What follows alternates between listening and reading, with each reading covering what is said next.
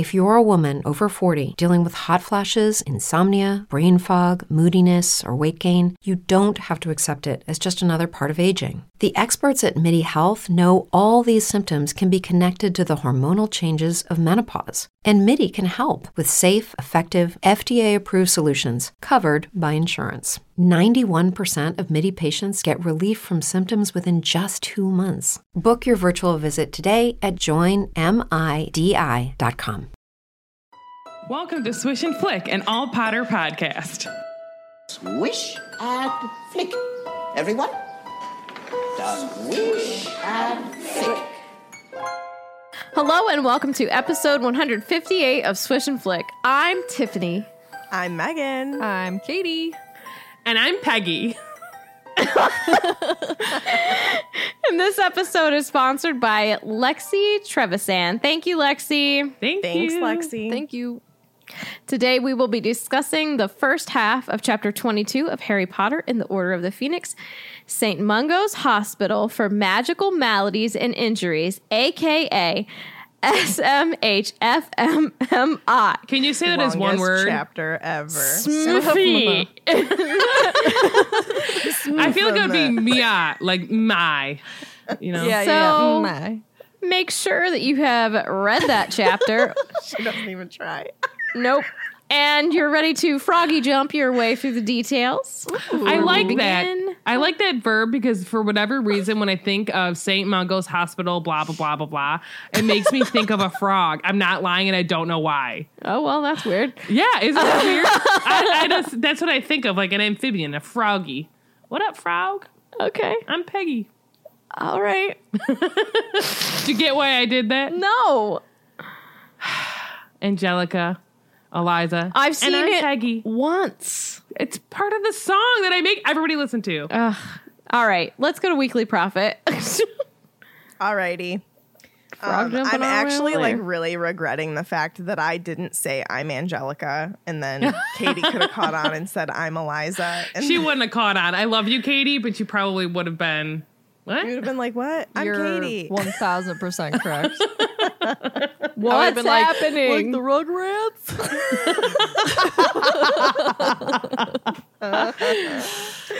All What's- right. what's so her Weekly doll's name? Prophet News. Cynthia. Um, I don't know if anybody knows that this is a thing. I'm sure that our listeners over in the UK probably know, but every year on September 1st at King's Cross Station, there's usually a massive gathering at 11 mm-hmm. a.m. to raise wands to mark the departure of the Hogwarts Express. However, this year, obviously, life is quite different. So, wizardingworld.com is putting together a Back to Hogwarts live stream so that people can still do something and avoid the busy station um, and still have celebrations because I believe the past couple of years, wizardingworld.com actually participated in Back to Hogwarts Day at King's Cross. Like last year, they had like a sorting hat that was there. Um, like, you know how they they redesigned the sorting hat for that like app that they made um and it looked like a like one long string of like a rag that like formed the hat and then they put that app out that you could like get resorted and that's when we all did like our resorting. Do you remember that? Yeah. so they like had a replica of that hat there last year and they like had a couple things that went on but it wasn't really anything big.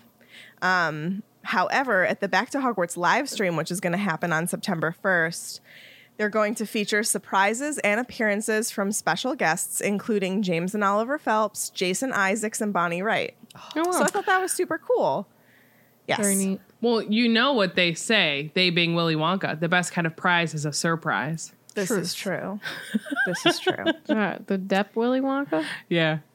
Yeah, but I not the real also hope that like this turns into a yearly thing because I hope this turns into a yearly thing because obviously there's only a small portion of Harry Potter fans that can actually participate in Back to Hogwarts Day at King's Cross Station and like this will be a way to allow the whole world to participate in it and feel included. So what time is that our time? um I, I guess for know. Eastern If it Standard. leaves What's- at 11 Google it, Tiffany. in the morning. no, What time does it start? don't tell me to Google things. I think yeah. Uh, Brittany in the chat says 6 a.m. I think it is 6 a.m. I'll be up anyway. What, Wait, is uh, that a what day of weekday? the week is that? Yeah. I don't Is know. that a? I think it might be a s- Tuesday. I'll look it up. Oh, look at that! September first is a Tuesday. I will be up at that time, so I'll be up. I'll, I'll stream it. it during my workout. that- it says that there will also be a special appearance from the cast of Cursed Child before the fan countdown kicks off. Well, Well, that's pretty neat. Because the because Harry Potter and the Cursed Child in London has officially been delayed until like next I February. read that. Yeah, Yeah. Well, so better But I safe. thought that, yeah, totally. I thought that that was really cool though, and I hope that this is something that they um that they it. do every year. Yeah. Yeah, it's pretty cool. Yeah, no matter, you know, I mean, Coronavirus or not, like Right. it would be cool to have something like that to uh, watch every year on September first. yeah, Agreed. I I think that's going to be a new norm for a lot of things. Is like Streaming it? Things, yeah. Yeah, I agree. Well, I'm not mad. no, it's it's. Fun. I also It's just don't. Not that. I don't like people, but I don't like people. More so, I don't like to be around crowds because they, they make me nervous, and I don't like people touching yeah. me and like. but also it doesn't know. deter the people who are gonna go anyway. Correct. You know yeah, what I mean? yeah. Like that's so you'll have change. yeah, you'll have people that go, and you'll have people that want to watch online. right, yeah. exactly, mm. Because really, no one would be able to tell if I wasn't wearing pants online. You know what I mean? right, right. True. Yep. Sometimes I don't know what to say to Sasa, so I'm just like, It's Peggy Yeah. today. whatever, Peggy. And Peggy. Do you know she's only her name was only sounded like said like five five or six times in the entire play. Mr. And she's the Bursar. sister. Cool. You're welcome for that fun fact. Katie. Yes, ma'am. Hey man, it's time for the r- r- r- r- r- r- r- r- recap, man. There's extra. Extra lot of extra rees. You should have done it if you knew Hamilton. You could have done a Hamilton version of it. It's a r- r- r- recap, Mr. Burr, sir. I don't know. What do you want? I don't have these things memorized. That was good. That was good. That was awesome. Wow, Tiffany. Okay, Katie. That was very good. Ah, thank you. All right, recap time. so the DA is doing awesome. Wow, sweet. And after a lesson before Christmas, Harry gets a little smoochy smooch from Cho. Ron had a good laugh about it. Hermione couldn't be more serious about it. Um, Ron does sober up pretty quick though when he finds out that Hermione has a crummy pen pal. And then they go to Well, bed, think- and Harry has a really all too real nightmare, and Mr. Weasley could quite possibly be in trouble. Spoiler: Um, He is in trouble. Yes. I, I would like to say, though, I think it depends on who you ask whether or not that pen pal is crummy. I agree with you. Well, I mean, it is crummy with a K. I would say he's yummy. Crumb yum. Like a crumb cake. Yeah. Yeah. I'd enjoy a crumb cake like glass cinnamon, coffee cake with some Coffee. I like coffee. a coffee cake. All right. So um, I decided to go off script and do something different and just summarize half of the chapter. All right. Oh, I thought you were going to Cool. tell me you were going to talk to me about Legend of Zelda today. So there's there's this dude. His name is Link. There's this lady Zelda. There's some legend about her. Who knows what it is? There's a he's lot of gotta, like- legends about it. He's got to like do some stuff to like I don't know find her, and he like sometimes plays a little ocarina of time. Cool. Sometimes he like finds horses and rides them. He's breathing in the wild. He's breathing in the wild. I don't I don't know a crazy amount of Zelda stuff. I will say the game I've played the most, I think, is the Ocarina of Time or whatever the old, old, old game was. Well, there's older ones than that. That's what I'm saying. Like my parents played that a lot when I was Link a to the past, perhaps. I like be. when he I don't wakes know. the wind. There you go. Personally, Such an underrated game. So let's talk about this chapter. I won't. I again, I will not lie. I literally started crying when I was reading it. Um, the first half of it. Tiffany's like, like the whole chapter is like, no, just just the first half. So McGonagall takes Ron and Harry to see Dumbledore in his office, and Harry kind of tells Dumbledore what he saw and like how he saw it, and Dumbledore pretty much seems to believe him like right away.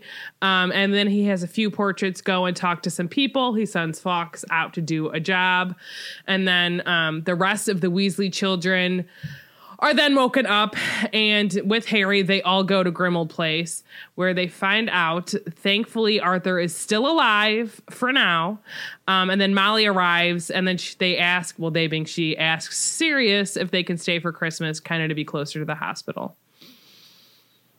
There's a lot. it's like a real sad chapter It's a very hefty chapter. yeah It is. again like I genuinely well and I'm like a crier anyways but oh my gosh like those yeah, poor you kids wuss. I'm just kidding. This is I'm like, just very this is a emotional. heavy chapter, I and it's lot like a feelings. deep chapter. With I'm already sweating. No lot one. of, you know, it was the whole crux. yeah. Well, and like this is, I think, when it's implanted in, not implanted, but like, so we've talked about Dumbledore knowing a lot. And I think that he didn't know a hundred percent yet, like what was going on with like Harry and being connected to Voldemort. Today. Like, and I think he was like 99% sure, and he just needed to be like, I just needed this one last thing, unfortunately, to like prove it. And then it is proved. One more tic tac nugget of information. I talk about it. I have some. I have some links. We'll get. We'll talk about it. I think that um You have some links. Zelda has some links too. Just really one, one link. Zelda link has one link. Yeah. they're actually different links, but one link. How many link games are there? We'll talk about it. Oh my goodness. Why? How come there's no Legend of Link games? This is Story to tell, Sarah. But I feel like he's the one telling it because he's the one you're playing at. He's the one adventuring. I Zelda literally just sits where. Cannot. I agree with Sasa. Then you both can leave. Peggy out. All right. let's uh let's talk about my I think- main I think man for I'm a gonna while. leave as Peggy and come back as someone else. That's fine. That's a good idea, Sarah. You do you, boo. Okay. Harry is so incredibly thankful that McGonagall is actually believing him after, you know, he tells a small bit of what goes on. They're taking him seriously.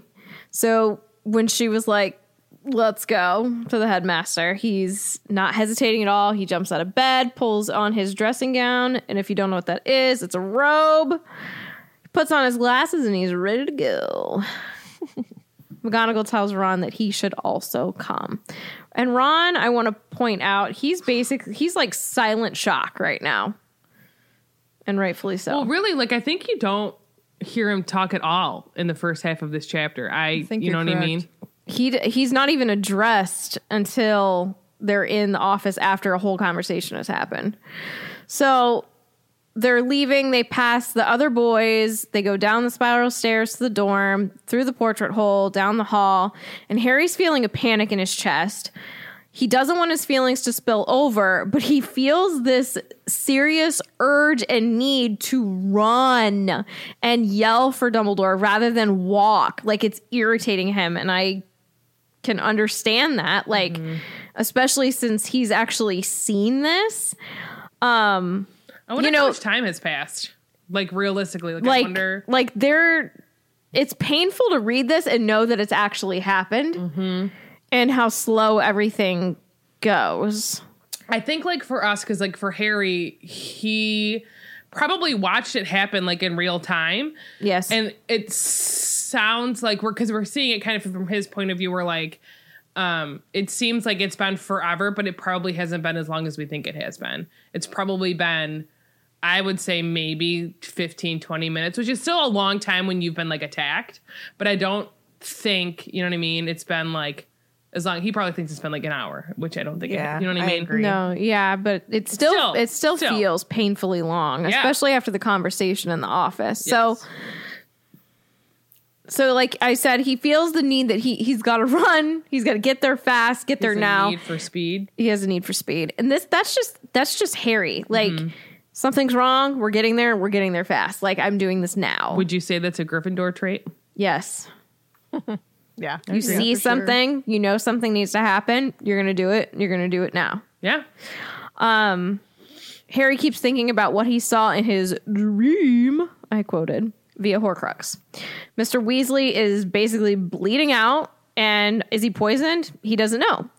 They're walking way too slow for his comfort. Harry's also, oh, well, like I said, he's wondering if the fangs that the snake had were poisonous.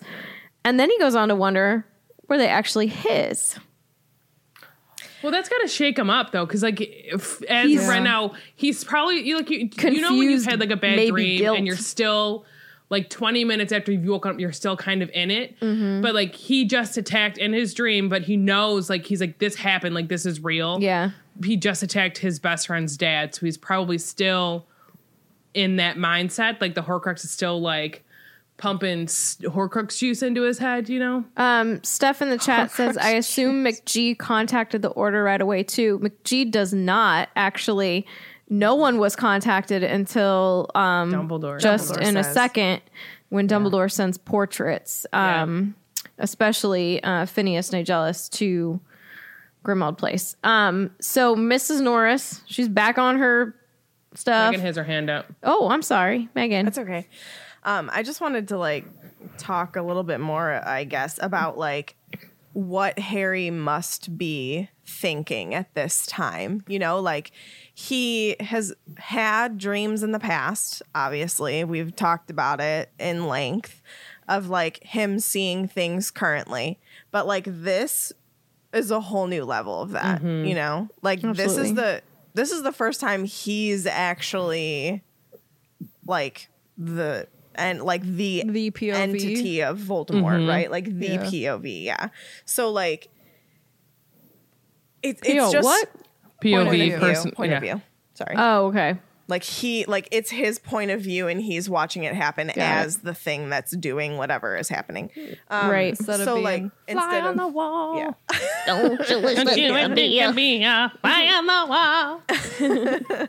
um So like just imagine the things that are running through Harry's mind as to like what could have actually just been happening. Is this a dream? Is this a vision? Was there some weird connection where he actually was transported there? Like Harry has no idea what happened. Right. Yeah. Right. Two things. First thing, does he does he remember or does he realize like that this snake is connected to Voldemort? Because he's seen a snake in like the. So we've talked about this. We talked about this, I think, the last episode with like the difference between like that that dream that he had, that vision that he Was had. it Nagini in the graveyard? Well, I don't think he started out in the graveyard. He was. You remember he was in the house when Frank got killed, and he sees it almost like a fly on the wall. He sees Nagini come through. Oh no, he doesn't. So does he make that connection where like he saw this happen, and he sees the snake, and now he's dreaming as the snake? Does he connect the two snakes? Is that what you're saying? Yeah. Oh, I don't. I don't know. I, feel don't like know he doesn't. either. I feel like he doesn't either, and he definitely doesn't know who Nagini is. He just Yeah. because he says a giant snake. Yeah, yeah, Yeah. There was another thing I was going to say, and I forgot what it was. Megan, what did you stop with? Just that like is is he thinking like did I just like transport Oh, somewhere? Well, I'm thinking like because you know with the Oh Wizarding yeah, he world, thought that. there's so much like he didn't know he could talk to snakes. You know what I mean? Like oh Right. whatever. Like and there's so there's so many things that like maybe he's thinking like that's something that can actually happen. You know what I mm-hmm. mean? Yeah, like you just feel so in the dark about like mm-hmm. what this could have been. Because Yeah. even like the last chapter, it talks about like he, it mentions something about him like constantly almost being surprised every every year, but like with things that happen in the wizarding world and things that could happen. But at the same time, he's like now that every year he's becoming more and more of like a wizard, more so. So he's learning these things, so he's being less surprised. yeah. But maybe this is one of those things where he just doesn't know. Like maybe that was probably foreshadowing to be like he's gonna have this dream and he's gonna think like it possibly was legitimately him, you know? Yeah. Is this Because he doesn't know. Because maybe he's even contributing it to being able to talk to snakes. You know what I mean? Like maybe he thinks that's like connected, being like, I can speak to them. Maybe there's some way that I could be I- connected to one. Is this just I would fantasy? Yeah. I would come to that conclusion, especially when like your anxiety is spiraling. And he already has like massive issues thanks to the end of Goblet. Yeah. Like we uh, we've talked about this endlessly too. Like he has PTSD, he mm-hmm. has mm-hmm. depression, he mm-hmm. has anxiety. Like he has all of these things. So like of course his mind is going to spiral. When he Thanks, wakes up. Voldemort. About to get worse. Yeah. let's let's go into that. Man. I just Um, feel for him, that's all. Yeah. Well, yeah. right now. Absolutely. Hurry. He needs to get over himself. Oh my god. I'm just kidding. So Mrs. Norris back on her BS, and she's hissing at him as they pass by her, and McGonagall goes shoot, I like One that she's like, another. and Mrs. Norris slunk into the shadows, and I said this makes me giggle because Mrs. Norris she didn't really put up a fight, and I said I wonder if Cat recognizes Cat, and they're semi cool with each other. you probably. know? I bet. They they probably are. have tea parties when they're both, you know, hanging out as cats. True. Having furball parties. I don't know, whatever cats do. That's not fun for cats, but I don't know. For a ballpark. I'd like that have Maybe. a furball party. Maybe they like throw fur balls at Umbridge or knock all of her things down. That's what I like to oh, think happens. Awesome. You know, that would be Mrs. a cat party. Mrs. Hmm. Norris and McGonagall, they team up and they go, knock some stuff off here. Hanging from torches. Over tea some tea. Overturn some tea. You all right? No. Okay. Megan has her hand up. I liked what Jen said in the chat that Mrs. Norris was probably knitting with her opposable thumbs in the shadows. I mean, all came signs point to yes. Someone says, yeah. do you think McGonagall is a polydactyl? Mm, yeah, because she's a human and she has opposable thumbs. Oh, do they But, like, can you she cat ties form? herself up. Now we've got McGee. Maybe and Mrs. she Norris tied Mrs. themselves Norris up with her thumbs in cat form. That's just Yeah. one of the games they like to play. They like to tie each other's tails up. So they're at the stone gargoyle, and the password is fizzing Whizzbee to gain entrance. What's a fizzing Whizzbee, you ask? Well, folks, it's a popular magical sweet made by Queen Bee. They are large sherbet balls. Sherbet. I like to Is say it sherbet or sherbet. sherbet? It's sherbet. sorbet? There's no R. Sherbert. Don't even get me started.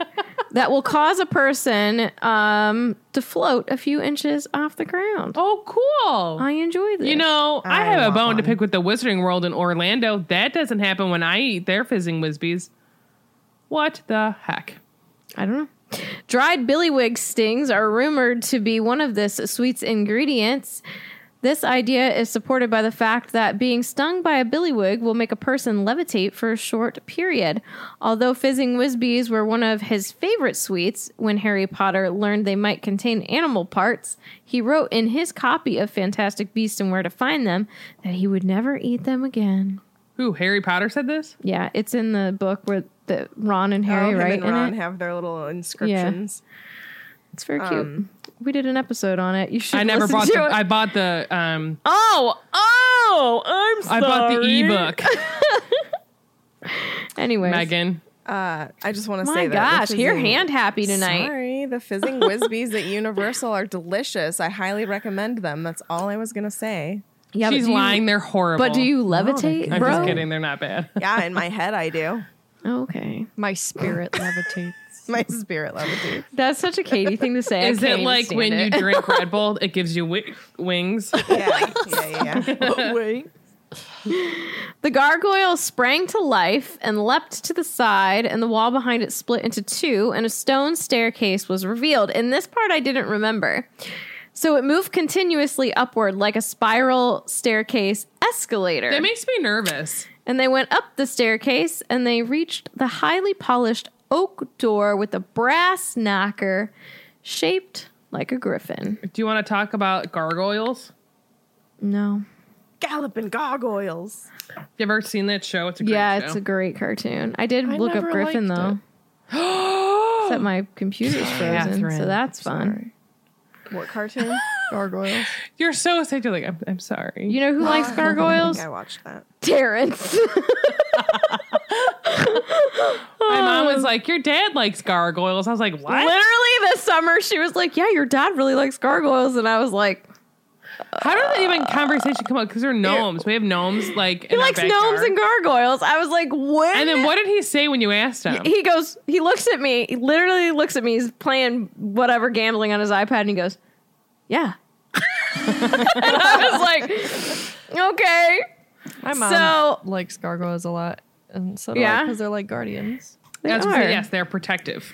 Mm-hmm. So I looked up Griffin. Somebody else wants to pull up gargoyle. Megan's we can do hand is that. up. Good gosh, I'm gonna delete you off of this. I just have a question. What's your question? So Vinny mentioned something about like, do you think that the knocker is a griffin because like the first headmaster was a Gryffindor? But I wonder if the knocker changes depending on who the headmaster is. I'm into that. But also, so like maybe it was a what? snake when Snape was headmaster. What if you? What if it just is whatever you want it to be? Yeah, that could be cool too. Like, what if I want it to be like a scary Sasa face? You know what I'm saying?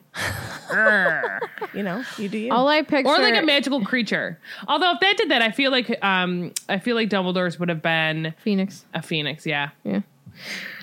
Um. So a griffin, uh, P, uh, uh, tier griffin. Yeah, Peter Oh my Griffin. You'll appreciate that if you watch Family Guy.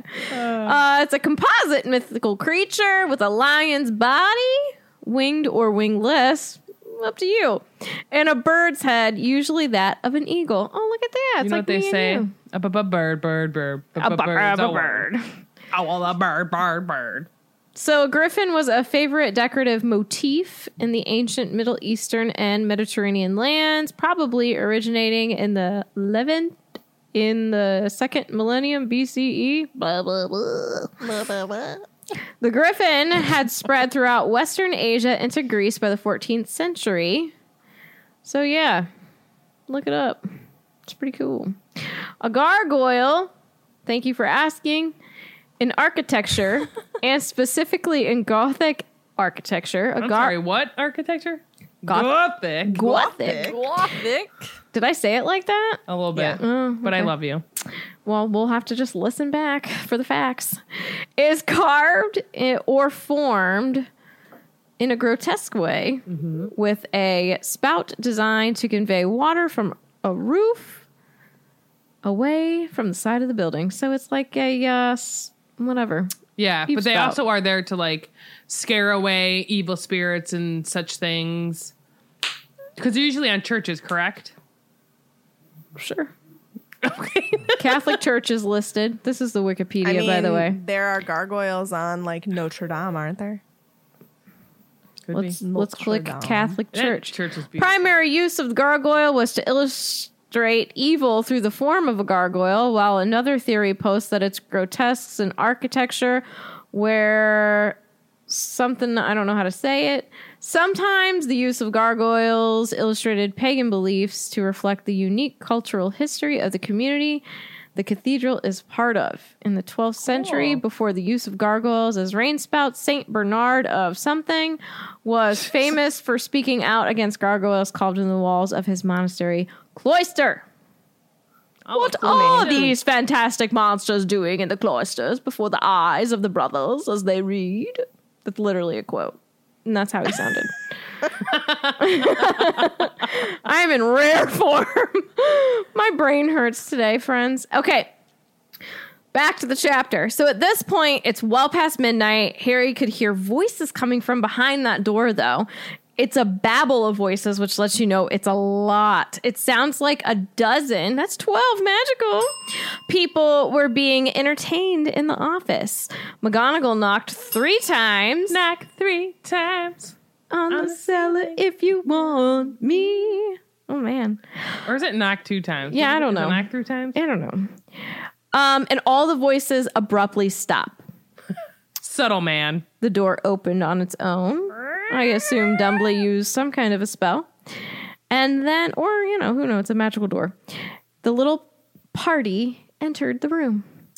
And then I would like to read directly from the chapter because Dumbledore's office is pretty great. The room was in half darkness. The strange silver instrument. Oh, Okay. Silver instruments standing on tables were silent and still rather than whirring and emitting puffs of smoke as they usually did. The portraits of old headmasters and headmistresses were covering the walls, were all snoozing in their frames. Hmm, were they? Were they? Whatever. Lies. Behind the door, a magnificent red and gold bird the size of a swan dozed on its perch with its head under its wee wing. It doesn't say wee, but it should. Yes. Do portraits have to snooze? I bet they don't. Like, do they feel have to tired like eat? normal humans do? maybe, maybe they they get bored. Do they snooze when you're no? Because you can just leave. I don't know. I don't know. I don't know. Okay, thoughts to think. Discord, why don't you tell us your thoughts on that? Because I don't have the brain capacity to think about it right now. Um, where am I? Oh yes, Fawkes's wee wing. Oh, it's you, Professor McGonagall, and Ah, Dumbledore was sitting in a high backed chair behind his desk. He leaned forward into the pool of candlelight, illuminating the papers laid out before him. He was wearing a magnificently embroidered purple and gold dressing gown over a snowy white nightshirt, but seemed wide awake. His penetrating light blue eyes fixed intently upon Professor McGonagall. I bet he looked fabulous. Megan has her hand up. Again. uh So, like, do you think that um, Dumbledore is like annoyed that McGonagall brought Harry here? I think that he thought it was going to happen, and this was the time it, it I, happened. I finally. think for hi- him, I think that what Dumbledore is going through, like we have to remember um, that he's just a human. You know what I mean? So like he's not some guy you should hold on a pedestal thinking like he's perfect because obviously he's not. Nobody is except for me and Mary Poppins, who's practically perfect in every way. But because he admits later on to Harry that like there's things that he did wrong, and I think that he has some regrets of like how he handled this. But at this point in time, like he knows what Harry has to do, and I think that he's shielding himself um, from like getting too emotionally involved because he's gone through this with his sister, where like his sister died, you know what I mean, and that screwed him up his the rest of his life, and he's 150 years old, right? Roughly, Yeah. so like at this point in time, he's lived how many years of like holding on to like that burden and that heartache from his sister dying that he was like a part of. Um, and he doesn't want to have to feel that probably selfishly again. So he doesn't want to like that's I think that's part of the reason why he's been like ignoring Harry, you know what I mean? So then like to have him there, he's like, Oh, like I'm gonna have to like deal with this where like some people aren't great at dealing with their emotions, you know what I mean? Um so I think that's part of the reason why he's like, Oh, ah, like he doesn't really acknowledge him too much, you know? Because he really doesn't even look at Harry. Well, there's reasons why he doesn't look. I get into that. Yeah, I mean it's totally yeah, yeah, yeah. Yeah. But honestly, I think he's I think he reacted that way because he was like he like I said, he intuitively knew something like this was going to happen. Yeah. The connection, it's open. He realized it last year. Um, it's going to be stronger because Voldemort's, you know, back. He's got a body, he's got power, whatever. And it's like, ah, okay, this is happening now. I It's think what I thought was going to happen. It wouldn't be so soon, you know what I mean? Yeah. Go ahead. I think too, like I do agree that he is shielding himself emotionally from being around Harry, but I think a lot of it this year is also It's mostly for a lot Horcrux. of different reasons. I think it's I think that it's partially he doesn't want to get too close because of Ariana. I think that's definitely an underlying thing, but I also think he really is just worried about Harry getting possessed and seeing into Dumbledore's thoughts, and then Voldemort would know what Dumbledore's planning and thinking, and Correct. he would lose his advantage. And I think that because of how calculated Dumbledore can be, um, I think that that is probably the overlying reason right now. But I think as time goes on, he realizes that there is also that other emotional reason as to why he did it mm-hmm. as well. Mm-hmm. I mean, say what you want about Dumbledore. He loves Harry. Yeah. Yeah. he does. Straight up. And really, like, you, you, what people try to do, you know what I mean? He's just trying to do what he thinks is best. But the, the tricky situation with this whole thing is like it's not just what's best for Harry, unfortunately, but it's what's best for like the entire wizarding world. For the You know what I greater mean? good, would you say? and I think that would you say for the greater good? Mm-hmm. Yes. Um, and I, I think that that's a heavy burden for him to bear, and really, like Harry's going to bear it. And if they were, if I think if like any steps in in really Harry's entire life were different, it might not have ended the way it ended. You know what I mean? Because Harry had to do exactly what he did in order for one his survival and for the survival of like the good guys. You know what I mean? It's. I mean, It sucks. Think It about what totally you would do. You don't But, know. Like, yeah. You know, Anywho. you and, and the thing too, we talk about like hindsight is twenty twenty. So we have all of the facts. And while we're going over this, well, we know exactly what's going to happen. They don't. And as much as Dumbledore is like a crazy intelligent guy and he thinks of every little thing, he can't know exactly what's going to happen in the future because no one can. Even people that can like read the future, whatever else. I don't know. I, in my opinion, I think it's like one of those things where like you you choose B instead of A, it changes everything. So like your future, it's stepping on butterflies. yeah. Um, and I said, "Oh, those portraits clearly faking their sleep." Um, those were the voices we probably heard, obviously.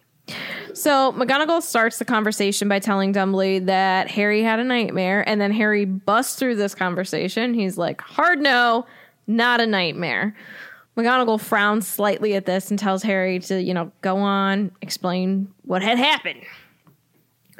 Harry then says that he actually was asleep, but then he starts noticing something. So he starts his story and then he realizes, quote, even in his terror and his desperation to make Dumbledore understand, he felt slightly irritated that the headmaster was not looking at him, but examining his own interlocked fingers. And I said, we know that later on, this is because Dumbledore is trying to basically avoid Voldemort. So um, there's a Quora article. Hold on. I also want to say, like, I think sometimes for me, like, I can under like if I'm really listening to someone, like if they're if, if I would be in the situation, like I probably also wouldn't look at him, so I could like sit and really concentrate on what he's saying versus like looking and watching and doing other things too. Yeah. Sorry, I'm telling people who are trying to say Voldemort doesn't love Harry. To Voldemort go, doesn't love doesn't Harry. Love Harry. go read. As as a matter of fact, Voldemort wants him dead. Oh God, did I say that? yes. Can that be the episode title? Voldemort loves Harry. Voldemort does love him. We all love in different ways. Jeez, Yeah, no, I mean, um, Oh, no. there's a song about killing that. him. Dumbledore does love Harry, and if you have forgotten this fact, I implore you to go read the chapter King's Cross again. Sorry for my blunder. It has been a week. Um, also, love is in the eye of the beholder. I said we all love in different ways. Yeah. So ridiculous. I also think it's beauty is in the eye of the beholder, but it's still knows? still rings true. Who knows? Um, so somebody asked, um, why does Dumbledore ignore Harry in the fifth book? Because you know Harry was really getting on his nerves. Tell me why. Well, Eric Lyon said in 2018, here's my answer to a very similar question, just like Kermit the Frog. Although he doesn't know the extent of the connection yet, Dumbledore knows that Harry and Voldemort are connected together. Harry's dreams of Voldemort in the past and the pain in his scar tells him that Harry is able to venture into Voldemort's mind at certain times. He correctly guesses that Voldemort, now back from the dead, with all his powers, could do the same as well. He knows how talented Voldemort is at legilimency and has no doubt that he could penetrate Harry's mind if needed. He also knows that Voldemort has the power to literally possess someone. We see that at the end of five. So Dumbledore treated Harry as coldly as possible for many reasons. Number one, trying to keep himself and Harry safe, and literally by doing so, the rest of the entire wizarding world. Um, he doesn't want to know the relationship that um, Dumbledore and Harry have. They have a close bond. It's it's it's different than any headmaster and pupil. There's an underlying mission here, and obviously Harry is the chosen one. I am the chosen one. Voldemort knows that Dumbledore probably knows something about the prophecy because Snape would have told him who was in the room with Trelawney at the time. He wants to So be in when- the room where it happens. I, I got that one. I know that. the room where it happens, right? Yeah. Yes. Okay, okay. Yeah. See, I I'm I'm hip. I'm Proud of cool. you. I wanna be. in Yaka, the daka, room daka, where daka, it daka. happens, the room where- Um, do you know what I'm doing? so, um, Voldemort doesn't know though if Harry and Dumbledore ever discussed this prop prophecy or anything like that. I'm gonna I'm not gonna read this entire thing. Reason number two. Look at that guy. He's got that sissy stringy music thing. Just kidding. No one's getting my jokes, and it's awful. so Arrested I'm pulling, trying to pull It's from somewhere. in My Emperor's. New Groove. Oh, I've never seen it. Reason number two. Look what I can do. And then he's doing one haven't handed seen that movie in push-ups. so. You. Get on, grown up kids, man. I'm sorry. He doesn't want Harry to become an instrument for spying on the Order of the Phoenix. He's a spy. I mean, literally, think about if Voldemort used Harry. Think about all, all the things he would know, where he was at, somewhat of plans that are going on, where people in the Order are. I mean, there's a plethora of things You know, that could happen. Sometimes I forget how much this book is full of stuff. You know what I mean? It is loaded. Cram jammed fool. Because like cram jam fool. we we get isn't this the shortest movie or one of the shortest movies? Yeah. So like we get like a five second movie, and then the book is like, haha, jokes on the movie because like you get five seconds of information, but here's like eighty years of information in this book. You know what I mean? Yeah. Um, Yes. Disclaimer that math is incorrect, but hey, Ravenclaw is gonna claw. Um, but gosh, like there's so much because we're halfway through roughly, and there's still so much. Like the whole Snape and Harry not being friends, and like, yeah, gosh, information. We're only at Christmas. It's only Christmas. Um, Umbridge is the worst, but you know, But here's that the never thing. changes. So with with prophecies, the one they're made about, the people can touch them, right? So what if you now? what if you know Ugh. Voldemort could have like done some kind of secret, super cool, gross, dark magic, and like actually physically made Harry go and take it and like deliver it to either him or a Death Eater or I don't something think like that, that. would have worked, but Oh, really? I Um, was gonna say. I think a thousand percent that could have happened. He's done magic that nobody has Yeah, ever but I done. He think split his soul, man. no, I'm I'm More saying, than I'm not saying he couldn't do it, but I think it's different with Harry. what do you mean? I don't think Harry. I think Harry would have been able to like, Shake it off. yeah. Shake it off, shake it off. Eventually, I, I think he would have like fought it. You know what I mean? I'm just saying.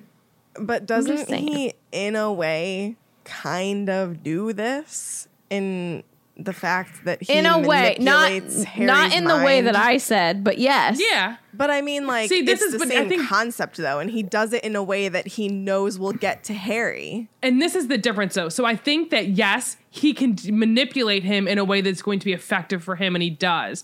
But I think if he physically like I meant physically. Yeah. physically like uh what's the word that you said that I can't remember? Possessed. Thank you for not saying it, but me looking into your eyes, I got it. Okay. Um, so he, I, I don't think, I think if he physically possessed Harry, Harry would eventually been able to like throw him off.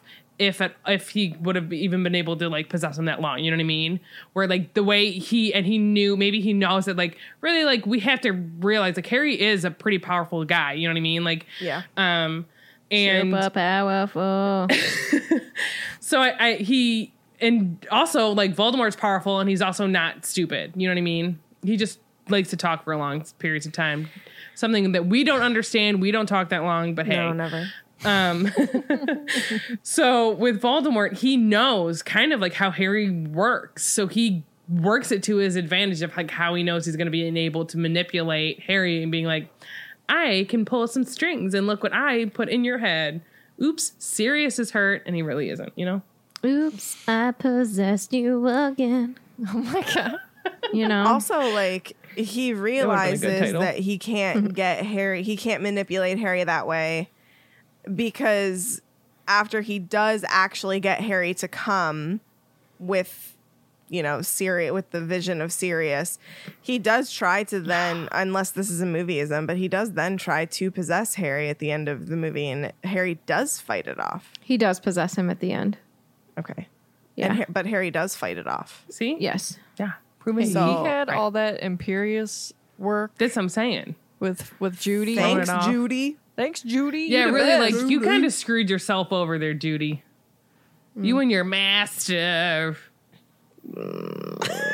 man. Paying for it now. Well, they're all no longer with us. Anywho, Harry continues on to tell Dumbledore that the dream wasn't ordinary. He saw it happen. He saw Mr. Weasley be attacked by a giant snake, so he doesn't know Nagini's name.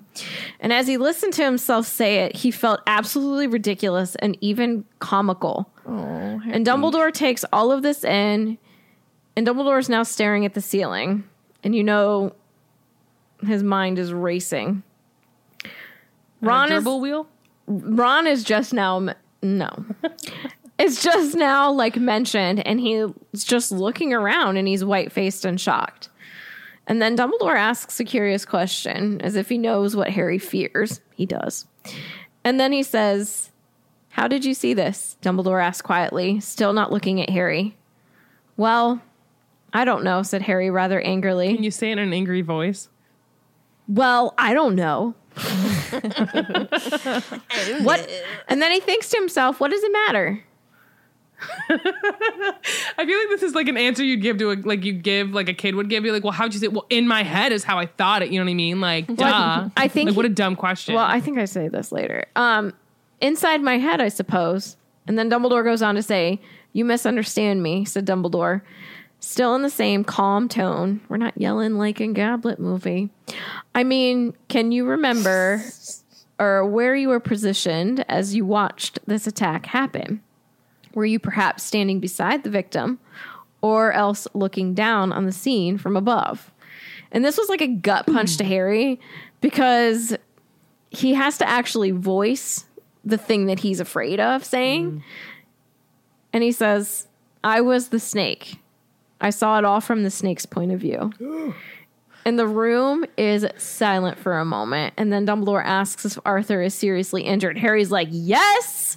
He's irritated. Everyone's too slow. Time's of the essence. Quote, they did not realize how much a person bled when fangs that long pierced their er, side. And why did Dumbledore not do him the courtesy of looking at him? I feel like you read that sentence incorrectly. I did. but it all makes the same sense. correct But Dumbledore stood up so quickly that Harry jumped and he addressed one of the old portraits hanging very near the ceiling. Does he have to like shout up there? Yo, you up Yo, there? what up? Everard. I feel so bad for Ron Oh my god. Ron like I think at the be beginning of it reeling like right he didn't really think like he was just like dude you're just dreaming and then now he's like My dad's probably really hurt. scared out of his mind things words I can't say All right. Um, so the portrait that Dumbledore is calling to, he's calling to two. There's Everard and Dilys, Like a dilly bar? like a dilly bar. um, so on the Wikia, Professor Everard was one of Hogwarts School of Witchcraft and Wizardry's most celebrated heads of house. Um, headmaster, whatever. His portrait hangs in the headmaster's office and in the Ministry of Magic headquarters. Um, we don't know how long he was headmaster. After his death, he's remembered as one of the most celebrated heads of Hogwarts when Arthur was attacked by Nagini. He then goes to his portrait in the Ministry of Magic in order to warn others that Mr. Weasley is injured. And then in June of 1997, following the Death Eater attack on Hogwarts and the death of Dumble, he informs McGonagall that Rufus Scrimgeour was on his way, having just disapparated from the Ministry of Magic. Um, so that really his only role that we ever see him in is as his portrait. Um, but we know that he was obviously a headmaster since he's in the office. Then Professor Dilys was a witch who worked as a healer at St. Mungo's. Um, and was also a celebrated headmistress of Hogwarts. Her portrait hangs Cool. Not only in the headmaster's office, but also in St. Mungo's Hospital for Magical Maladies and Injuries main admitting area. Can you say that 10 times fast? I cannot. I cannot not. Thank you for your honesty. Um, so she started working at St. Mungo's in 1722. Uh, and left the job in 1741 and became headmistress that same year. She proved very Wow. popular among students and teachers, gaining her the status of one of the most celebrated heads among Dumbledore and Everard. And she died in the post in 1768. So, um, Dumbledore explains to Everard and Dilys that Arthur has red hair and glasses, and he wants to make sure that he's found by the right people because he shouldn't have really been where he was. Um, so Dumbledore is trying to cover some tracks here. Um, so they leave their portraits, but not in the usual way that Harry is used to seeing portraits leave, because normally when they leave, they will he can see them in the portrait next to them, like they're walking through them. However, both of them leave and they actually like leave Hogwarts. Um, and I think that this is the first time we see this happen. I think it, this must be, um, you know, Hermione obviously makes the connections between Phineas Nigellus's portrait in the office and at Grimmauld Place in 7 but mm-hmm. she must. This is one of those really cool Easter eggs that you learn that they can actually leave leave the portraits and go Yeah. like to obviously hundreds of miles away. And I think that's pretty cool because we also mm-hmm. get to see it later on and it's of great use. Yeah. Yeah, like think of Ariana's portrait and how it leads to the room of requirement and stuff. Like that like this is used in so many instances and is such like an important part of like how the wizarding world works. So I think that's it's really cool. Like, how It is cool would it be to like? Travel by portrait? Yeah. Yeah. Yeah. Do Just you like turn walk. into paint? yeah, like how do you travel? Yeah. Like, That's what cool. is that? Is it? um Oh, shoot, shoot, shoot! What's that movie? Is it Inside Out or Upside Down? What's it called? inside out? In the upside down? Oh It's yeah, how such they a go into, like, abstract. Oh yeah. That's cool. upside down. yes. you It's actually tried. called Right Side Up. Uh, so at this point, Harry's still pretty frantic. Um, he doesn't feel like anything is happening fast enough still because he's like Arthur could be anywhere. Thankfully, though, and Dumbledore doesn't really voice this quite yet, but Dumbledore knows exactly where Arthur is because he was on a task for the Order. Um, so Dumbledore goes over to Fawkes and says, "We will need," said Dumbledore very quietly to the bird, "a warning." And there was a flash of fire, and the phoenix had gone. I love him. Yes. Um, two things. First, do you think Harry like has any um like does he remember his other dreams where he's like dreaming about like corridors and such things like that, do you think? Like, dude, put it together. I thought you Oh, said quarters. I thought you said Like quarters as well. Hor- hor- corridors. Corridors. I mean, there are quite a few instances where like it states sus- it states explicitly in the book that like he wakes up not remembering. Yeah. So Stupid. Yeah. it would be cool if he did, but I bet he just doesn't. And we then- only know that he's dreaming of that. he doesn't know that we know. He doesn't you know know that we we know. know. that we know. Um, my other question is I wonder how many times Dumbledore has to say this to Fawkes, or if he just was like, or not say that to Fawkes, but like, how many times does he need to use Fawkes to be like, give me a warning when Yeah. she's out doing her Oh, stuff? this year? Yeah. Well, duh. Just this so year? mad. Well, th- really, like this is the only year Umbridge and Dumbledore are at Hogwarts together. Oh, I mean, Fawkes could like, be used why for else? other Well, warnings. for sure, for sure. This year, But I'm probably speaking 2.5 million times. Yeah, I'm Yeah, that's Approximately, probably an accurate. Because really, like, how does. Fawkes know like that he's specifically talking about Umbridge? Because she's the worst. I mean, yes. She's the worst. And think like Fawkes, I'm pretty sure gives him warning whenever she's coming to like arrest him. they are coming. And that's how he knows. Like They are coming. Fawkes has I cannot wait for us to do like a Felix Files on the Phoenix and talk about like all of the powers and stuff that they possess and everything man. they they can do and like see what we can find online about that because that's going to be super cool. Fun fact about think it's phoenixes pretty hot, or phoenix eyes. um, Alana got one for going on the potty today as one of her prizes. She was very. She got a little phoenix figurine and a hippogriff Awesome. that is not the right colors, but it's still beaky. I was like, his name is Buckbeak. She's like, Beaky. Buckbeak? Yes, ma'am. Um. So Dumbledore now swooped down upon one of the fragile silver instruments whose function Harry had never known, carried it over to his desk, sat down facing them again, and tapped it gently with the tip of his wand. The instrument tinkled into life at once with rhythmic clinking noises. Tiny puffs of pale green Ooh, Smoke green. issued from the minuscule silver tube at the top. Dumbledore watched the smoke closely, his brow furrowed, and after a few seconds, the tiny puffs became a steady stream of smoke that thickened and coiled in the air. Coiled. Well, there's, A there's serpent's snakes. head grew out of the end of it, opening its mouth wide. A snake. A snake. Harry wondered whether the instrument was confirming his story. Story. A tail. Confirming. He looked eagerly at Dumbledore for a sign that he was right, but Dumbledore did not look up. Naturally, up. naturally. Would you look at it? Look at it. Look at it. Oh, This I is- said, would you look this at is that? Really important. Oh, okay. so- Aren't we listening? I'll stop making Naturally, naturally, ah. we're going to listen to you.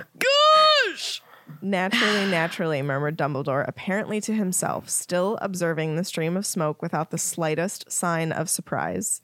But in essence, divided? Oh, snap. Are we Mm. talking about like Horcruxes?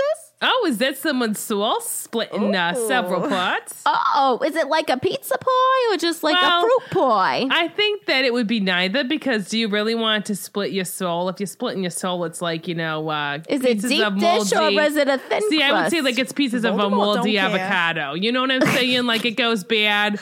You cut, you cut, you got your whole avocado. You cut your avocado in two, and the the pieces just start getting grosser from there. You know so what I'm saying? Voldemort's You an s- avocado. Yeah, you No, split he's your soul. avocado.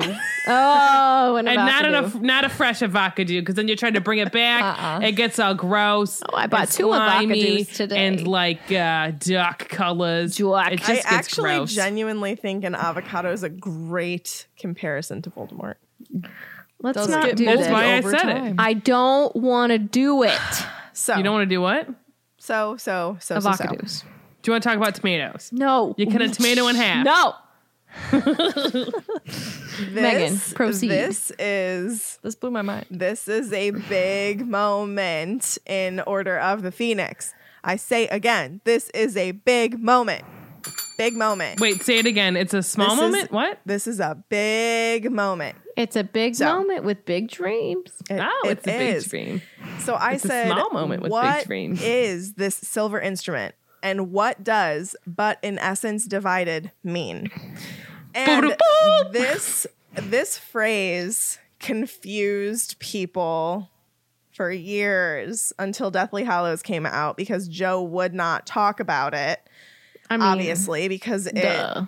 it gives a lot away. Please Um, tell me what does it give away? Oh my god! So back in Wait, my hand is up. 2000 what? Nothing. She's being I'm, Sarah. I'm being you in Megan or Tiffany's part. in Tiffany's section, yeah. Yeah. Um, so back in 2007, after Deathly Hallows came out, J.K. Rowling did a Bloomsbury chat to talk about things after Hallows was released.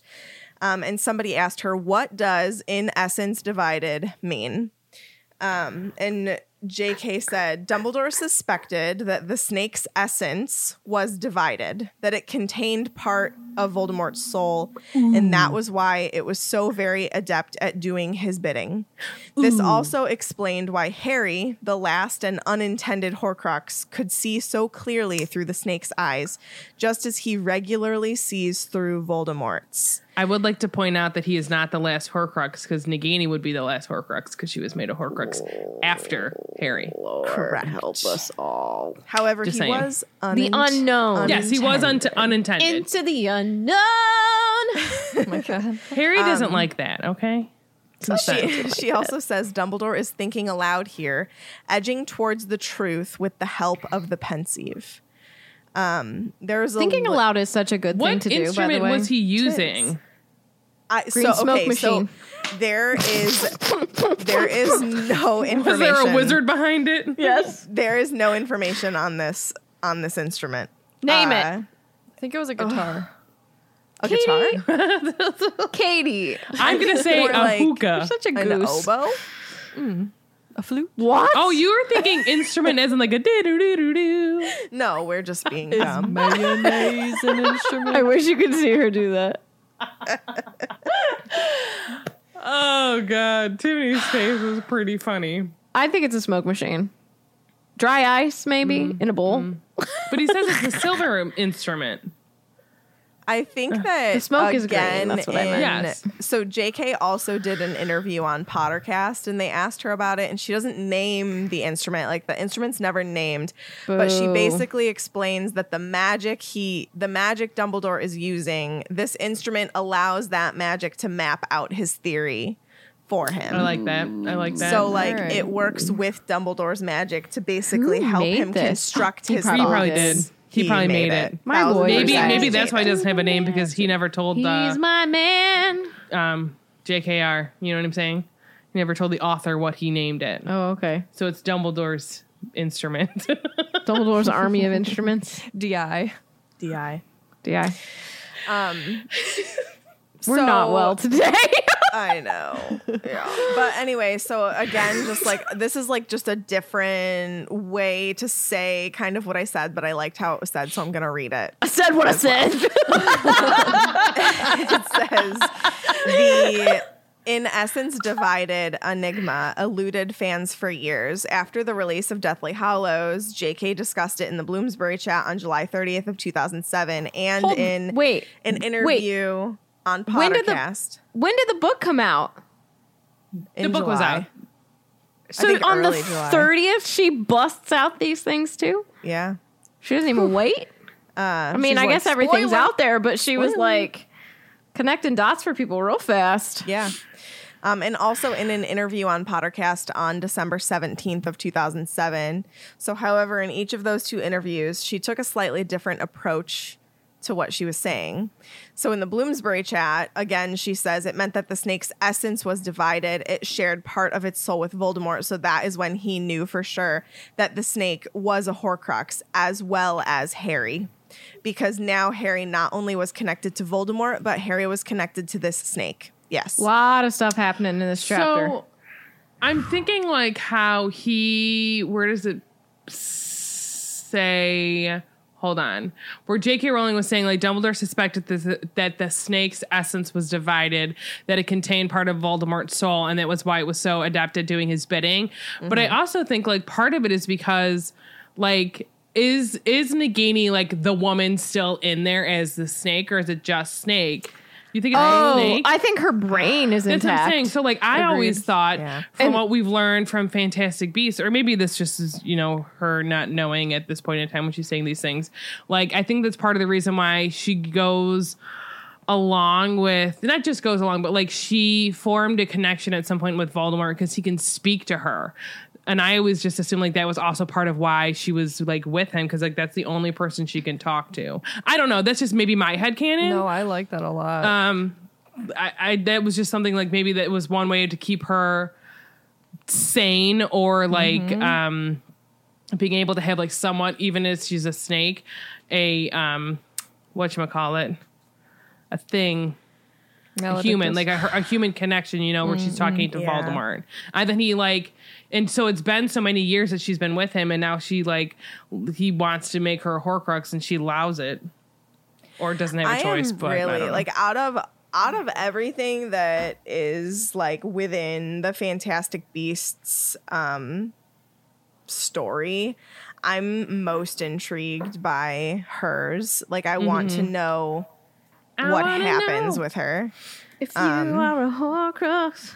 But also, Rowling mentioned that Dumbledore was helped by the pensieve in reaching this conclusion, which they're claiming is an incorrect statement. But I'm not really sure why they would say that because I think he does use the pensieve because he goes back and looks at all of those memories that he's mm-hmm. collected. So, like, why wouldn't the instrument be connected? I mean, you can come to this conclusion right now, and he's like, "Oh my god, I think this is what happened," and then do the pensieve to get more evidence Right, to back right. himself Yeah. up. Yeah. know? I think I think that's what like for Dumbledore, like he is going to think about every like so he okay so we've talked about this where like in my opinion like he didn't know he wasn't a hundred percent sure until like right now you know what i mean Yeah.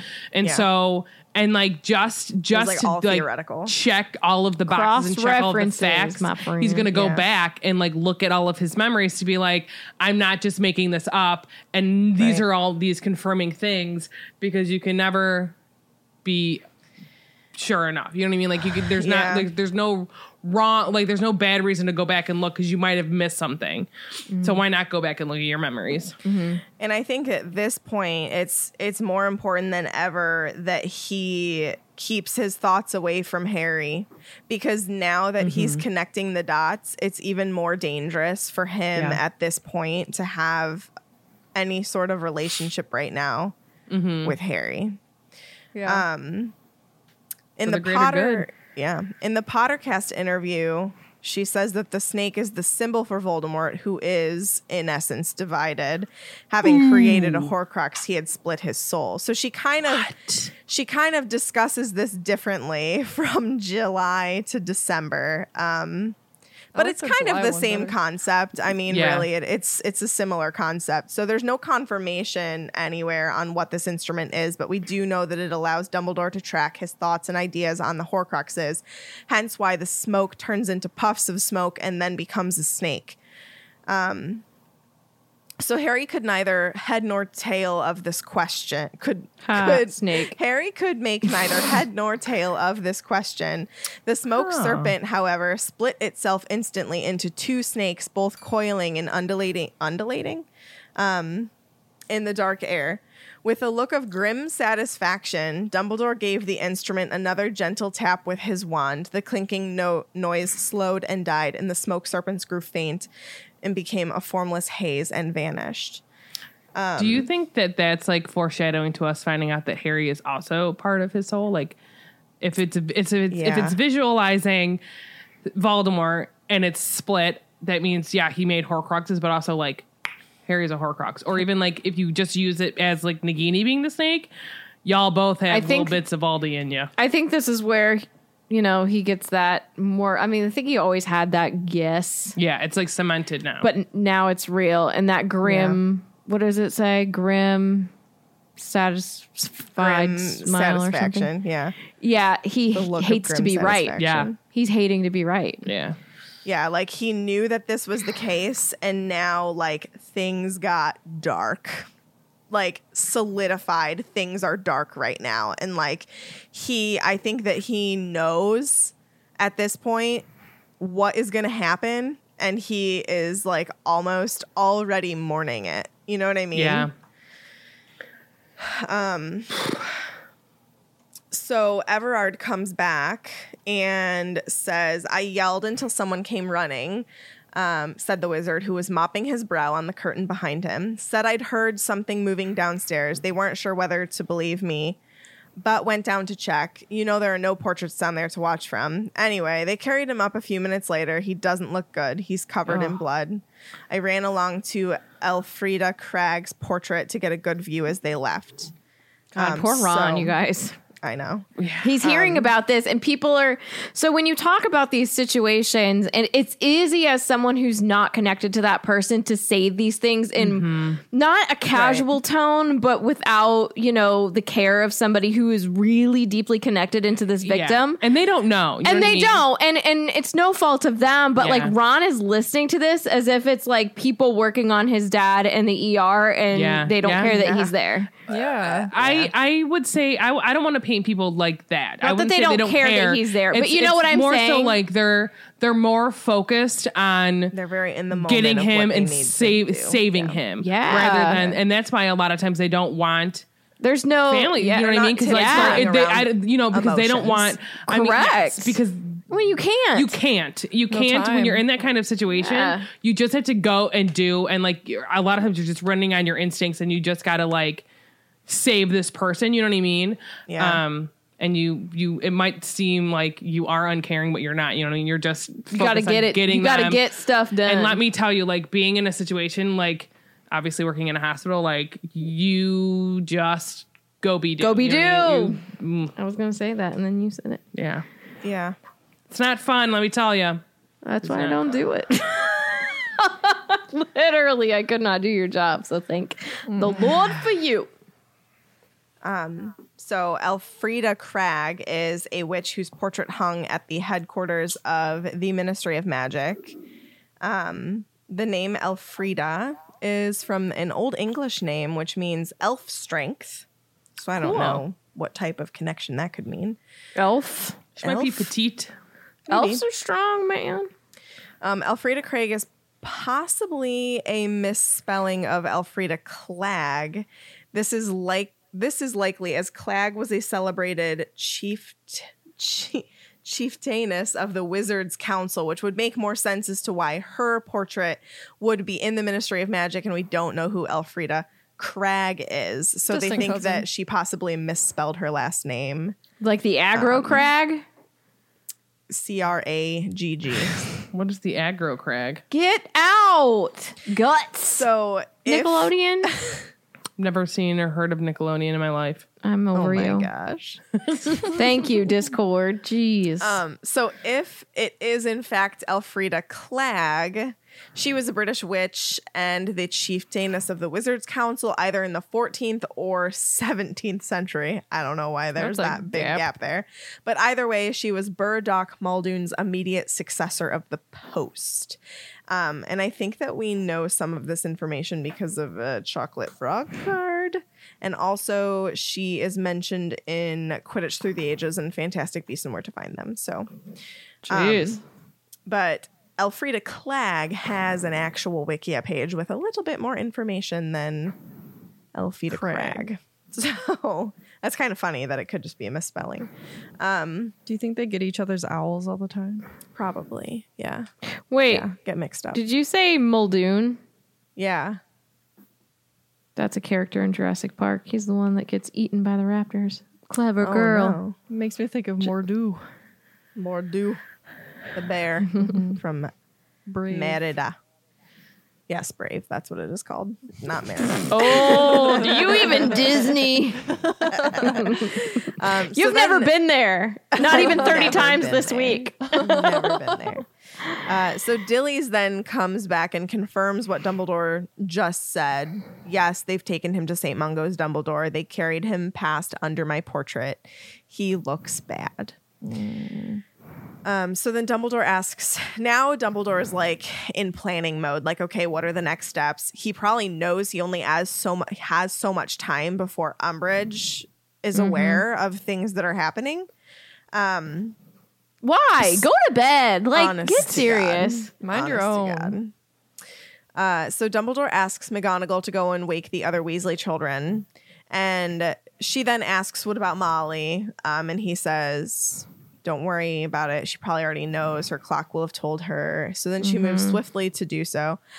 However, Harry is worried that she doesn't know because it's the middle of the night. Why would she be sitting there staring at her clock? But I will say, Molly is quite the concerned mother slash wife, and she knows Arthur's on duty, so she m- might Duty. be up. Yes, Sarah.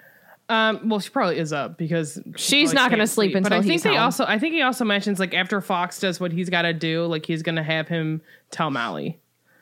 I thought. Doing bird stuff. Well, Yeah. like no, watching out for. Well, he Umbridge. does Yeah, actually say something like that'll be a job for Fawkes. I Yes. think. Yeah. Yeah. Gosh, it's just a wee bird. Just a wee big bird, dreams. Big dreams. Yeah. He said Did I that'll be a tell you what Alana said? What? She picked up a hair pony and said, It's a small pony with big dreams. I laughed so hard. That's adorable. Oh So. Dumbledore says that'll be a job for Fawkes when he has finished keeping a lookout for anybody approaching, aka Umbridge. Okay. But she may already know that excellent clock of hers. Which, I mean, she's probably literally watching the clock. Also. Yeah. Um, But I wonder though, like, don't you think that, like, I feel like that, I, in my opinion, and maybe this is just my head canon, that, like, him being there anyways, regardless of the whole Nagini biting him, getting a taste, um, that he would be in mortal peril anyways because of what he's doing. Well, I thought that I remembered the observation that they were all pointed to mort- mortal. Peril. That's in seven. oh, is it? That's what I Oh, was gonna say. I think okay. later on they are. Yeah. Got it. Got it. Um. So Harry at this point just like feels awful because he's thinking Molly doesn't know yet that, and Molly he's doesn't he's know. remembering her Boggart back at Grimmauld Place and the fact that he saw her Boggart turn into a dead Mister Weasley. Um. So he's just feeling particularly bad. Um, Dumbledore And he also feels like it's his fault. He At this point, he doesn't know whether or not he actually did it. Harry doesn't know if he had a dream or if it really did happen that way. That was really good. thought- I'm really proud of you. Usually, your end They of that him gets a it's little weird. dream, but he doesn't know. Uh, Harry doesn't know. Harry doesn't know. We're fine. Sorry. Um, we can go on. So uh, Dumbledore then creates a port key with an old blackened kettle. And I just need to give shout out to my girl Nancy Birtwhistle from Great British Bake Off. She would say, Don't you throw out that old blackened kettle. You clean it with some baking soda and lemon and vinegar Excuse me. and eco friendly washing up liquid. Bicarbonate, Bicarbonate of, of soda. Thank you. Yes. Yes. Sarah. Do you think that it's just Dumbledore being a very great wizard that he's able to be like Portus or, or and like made so. a poor cru- a uh, poor crux? Oh. or do you think like anybody can do it? Like you just make because like I feel like how can they contain like international travel and like other port keys? Or do you I think, it's, a skill. Okay, I'm cool with that. I think that Dumbledore. I mean, he's got style. He's got skill. I agree. Because I think that there's like a whole department He in the window ministry sill. that focuses on making port keys because they were involved with the Quidditch World Cup. Yeah. So I would assume that yeah, it's something that well, you ain't I just, learning like, at Hogwarts sometimes- from what we see. Well, sometimes in fan fiction they'll be like, "Oh, we have an illegal like port key where like they don't want like the ministry people knowing that they made a port. Don't You know? ever again tell me that you're not a nerd. Why are you saying I'm a nerd? I'm literally the least nerdy out of all of you. You are very. are loud. you? Are you? Pass. I don't. thousand I'm- percent. I Who do think- you? Okay, I think you're pretty on par for the Yeah. group. Yeah. I'm not saying I'm not, but I think that I'm the least out of the four of us. We'll rank us. We'll rank it after in the lightning bolts. Oh boy, Y'all, I want you Somebody guys to make rank that us. a lightning bolt question. rank Rank, us. nerdiness. Rank the nerds on the this nerdy so-called rank. pod. Oh man. It's the nerdy rank down. See you later, nerds. Best video in the whole world. So uh, basically, I'm just saying, don't throw out that old blackened kettle. You clean that with some Nancy Birtwhistle tips. Just go over to her Instagram. She's the bomb.com. I Love also her. will say, I for whatever reason read it as a boot. I don't know why. I thought it was a shoe. That's what I remember reading toe. today. That's a whole book ago. I don't own a kettle. I mean, I have an I electric do. one. Um, hmm. So Dumbledore then goes to wake up Phineas, who is feigning sleep quite horribly, in my opinion. Such a stinker. Um, oh, Honest to gosh. and Dumbledore is just like, Phineas, Phineas, Phineas, Phineas, just over and over. And then he like Mom, just Mom. decides he can't really pretend any longer. Gives a theatrical jerk and opens his eyes wide. Did oh someone call? it irritates the heck out of me that he did that for so long, knowing and mm-hmm. listening to the severity of the mm-hmm. situation. And that's Yeah. all I'm gonna say about that. Like he knows that it's a bad situation. You're just a jerk. Um, mm-hmm. Where did I leave off. Oh, I need you to visit your other portrait again, Phineas, said Dumbledore. I've got another message. Visit my other portrait, said Another Phineas. message. Yeah, I know. What was He the must have just one? been talking or sent Sirius a message earlier in the evening. possibly. It- Why you think that day? It f- makes me feel like that. Yeah. Oh, I feel like he's just have have. Hold on. I feel like he's just have. Hold on. I feel, I feel like he's just ha, just has sent him to go send like another message before, not specifically that day. I What would he like tell? What that would he tell Sirius right now today? What? What? Today. Ta-da. Tada. What I don't do you know. want to know? Tada. I don't pretend to know his thoughts and feelings and You plans. sound like Jimmy Fallon doing Yeah.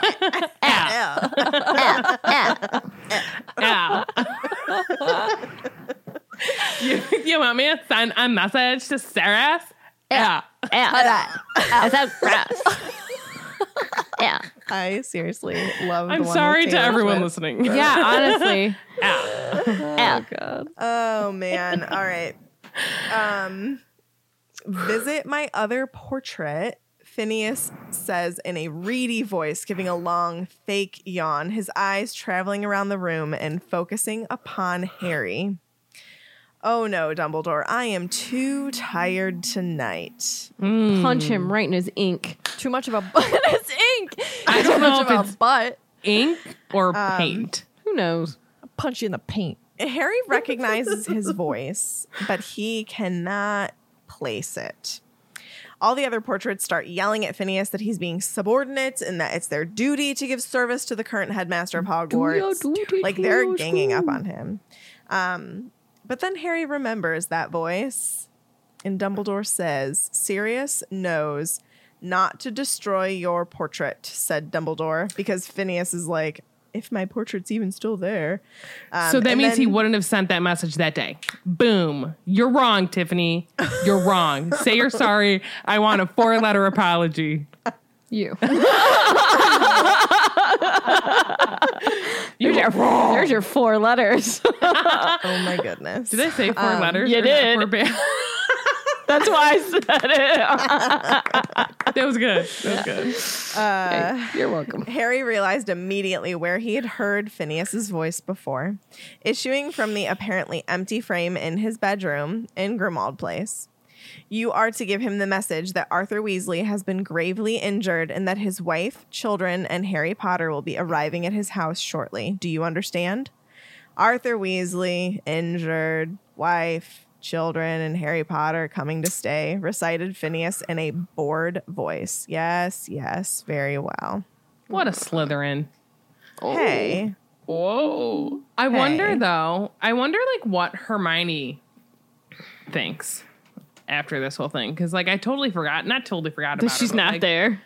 She's not though. You know oh, what I mean? she yeah, wakes up and like all of her friends are gone and all the Weasleys are gone. Yeah. Like panicked. probably freaks out a little bit. At the Probably disco. for sure. I write sins, not tragedies. That's great. Oh my goodness. I almost said another title of their songs, but it is inappropriate. also quite long. yeah, they're very long. All right, good That old first album though, it's a good good songs. Uh, yeah. Phineas uh, slopes away because he cannot be rushed to deliver my this God. important message at all. Uh, and then the door opens again, right on cue. Then uh, Fred, George, and Ginny are ushered in by McGee.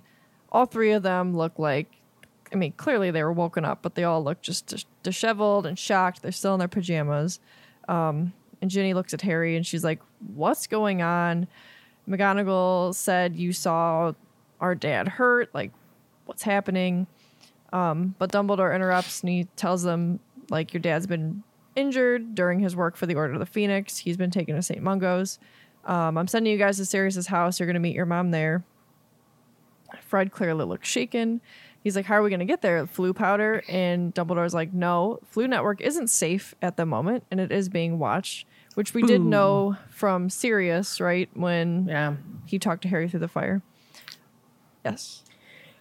But I feel like this is like on a different level than that because like what Sirius was doing at that point was a was illegal. Let's be real. so like he was flooing into the Gryffindor common room to talk to Harry. Sirius is supposed to be in jail. Um, so, Technically, like, everything Sirius does is illegal Is because illegal, he's right. supposed to be in Azkaban. but I mean, like, he didn't do anything wrong. He's eating illegally out of Azkaban. but like even Dumbledore can't safely use the Floo network for anything right now. Like I just think that that is a little bit crazy. Who to would think like about. that That's job? intense. to watch the Peeping flu into network? fires. Yeah, like think about it. Think about like, ooh, Not me. what am I looking for? I wonder if that's You like a have dark section eye at the hair and you got like light eyes. Are they green? Are you Harry Potter? Where's that scar? What's Dumbledore doing? what you doing, Dumbledore? So crazy. I'm surprised that a port key is more secure, honestly. Because, like, don't you think? I guess maybe since Dumbledore created it, it's not necessarily like easily tracked. I'm just trying to think because, like, I guess maybe port keys can't really be tracked These because if you think unregistered about, port keys. yeah, because like if you think about Newt using the um Bucket. Yeah, using that bucket. It's like the ministry doesn't know that he used a port key. They'll only know that he traveled illegally if like they spot him not in England. You know I mean? Magical things, man. We don't see in England, so you must have traveled. But realistically, like he just could be hiding out in his whole house, you know, his little hidey hole house. Hidey Hole House. Yeah. Okay. Dumbledore. So they will travel by Portkey.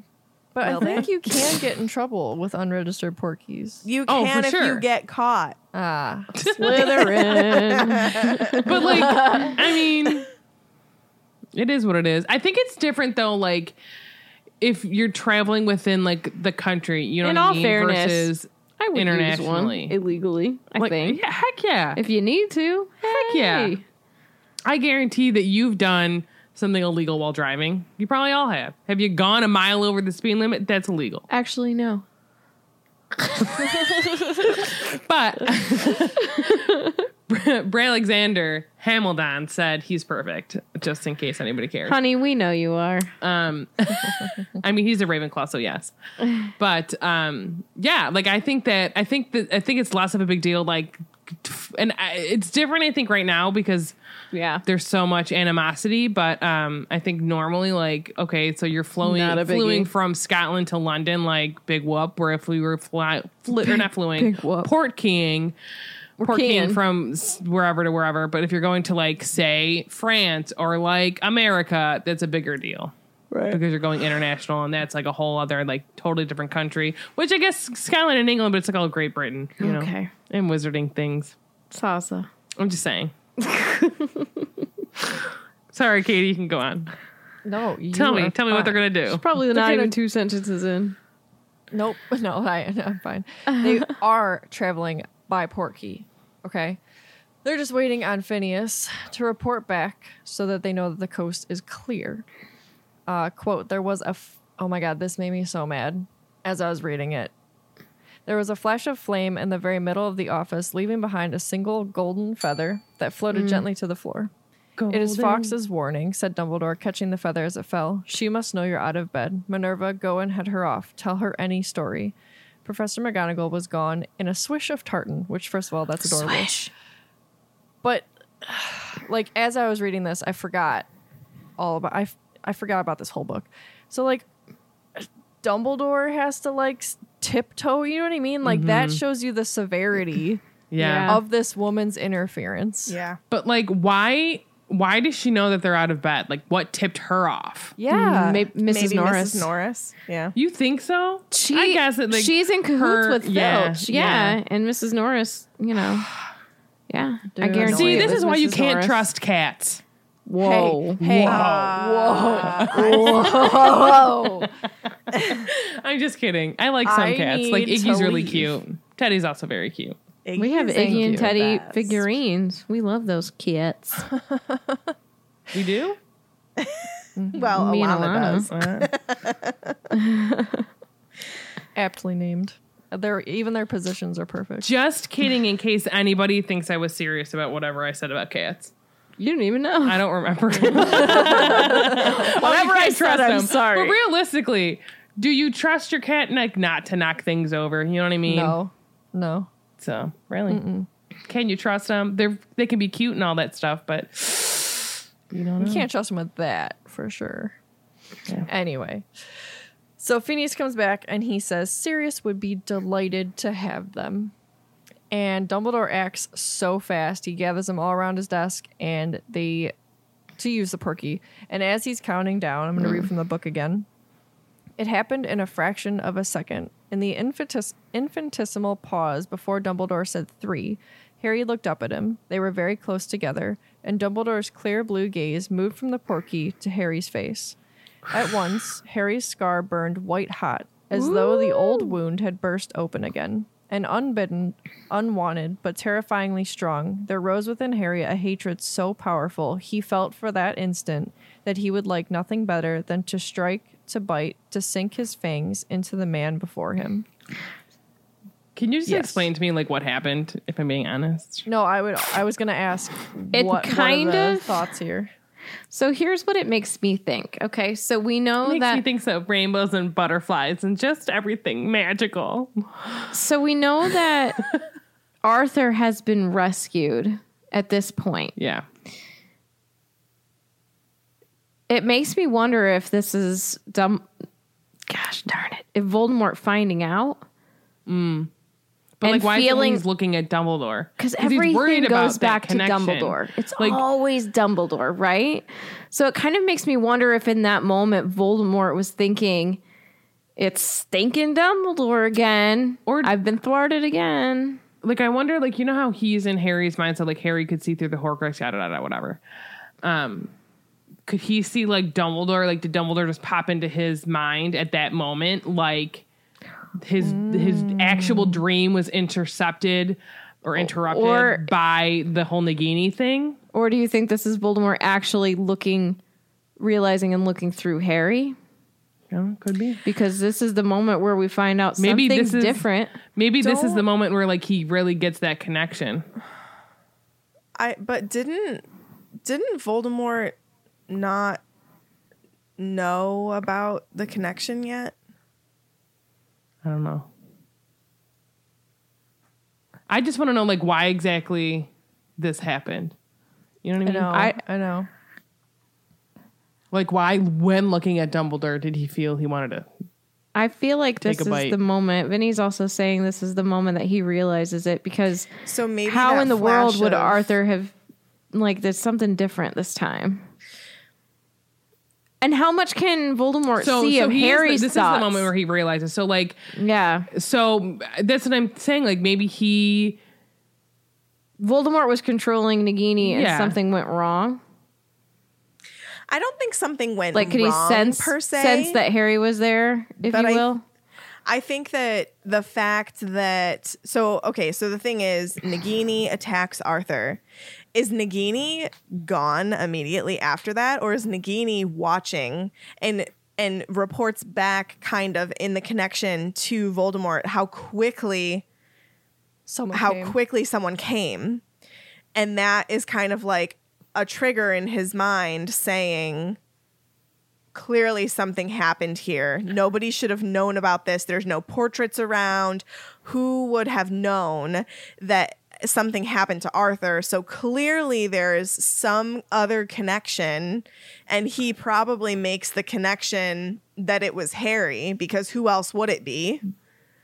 I, I would say, but to say like that nothing went wrong, like Nagini, I don't think was supposed to bite him at all because she says like I'm basically not here for him. Oh no yeah, she does it just for So- insurance, basically. Yeah, so like I, that was not part of the plan. I'm just saying. Um, and he moved, and I think she got like Scared nervous, or ner- yeah, So something. she just, you know, when you're you see those shows where like they're they're doing something illegal. I don't and they end know. killing someone. So Let like me I, just consult book seven. But I mean, I think that like uh, if he realizes it, like I wonder if there's just like a moment where like they're connected and he like Harry saw what Nagini was seeing and what Nagini was doing. I wonder if there's a moment where like Voldemort then sees what Harry sees and sees uh Dumbledore like in his mind's eye, you know what I mean? Like the connection. reverse for a second? Not reverse because like it goes both ways a little bit. Yes, babe. So I think that what I was getting confused is I at, at this moment he doesn't know Harry's a Horcrux. That is kind of what I was saying, but it, I was I was right in the sense that Voldemort does not know about the Horcrux yet. He knows of a connection to Harry, and I think that he thinks that that connection is a thing because of the blood that he took from Harry at the end of Goblet of Fire, and that is why he thinks of a connection, not because there's a Horcrux. Mm. Not not because Harry's a Horcrux, but because he thinks that there's some sort of connection now because of the blood that they share. Gotcha, gotcha, gotcha. So like you you think they are like he realizes there's a connection right now. Yes. He just doesn't realize what the That actual it's a connection is. Horcrux. Gotcha. Yes. Yeah, because he never knows until Until the end. yeah, Yeah, until it's too end. late. Yeah. He so I went to Quora, our fave. you know. Um, and someone by the name of Deanna says Voldemort might have thought the connection with Harry came from the blood they shared after he came to full form once again, but that doesn't sufficiently explain the connection prior to this.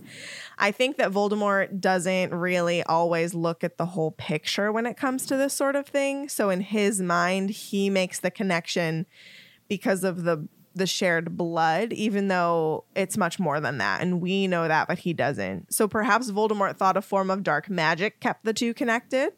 Um, since Voldemort couldn't kill Harry as an infant, then he must have known there was a reason why. And he certainly wouldn't consider Lily Potter's sacrifice as sufficient to cause Harry and Voldemort to have a connection um, because he doesn't really believe in love. Me either, dude. So, so she then goes on to say, I think the connection scared Voldemort, though he would never confess it. And I'm sure Voldemort wondered about the nature of his connection with Harry, but I do not think Voldemort would have thought he had created another Horcrux. Why? Because Voldemort was arrogant and powerful, and he believed himself to be above others, and he thought he was one of the few who had dared to plumb the depths of wizarding knowledge about Horcruxes. Voldemort thought too highly of himself.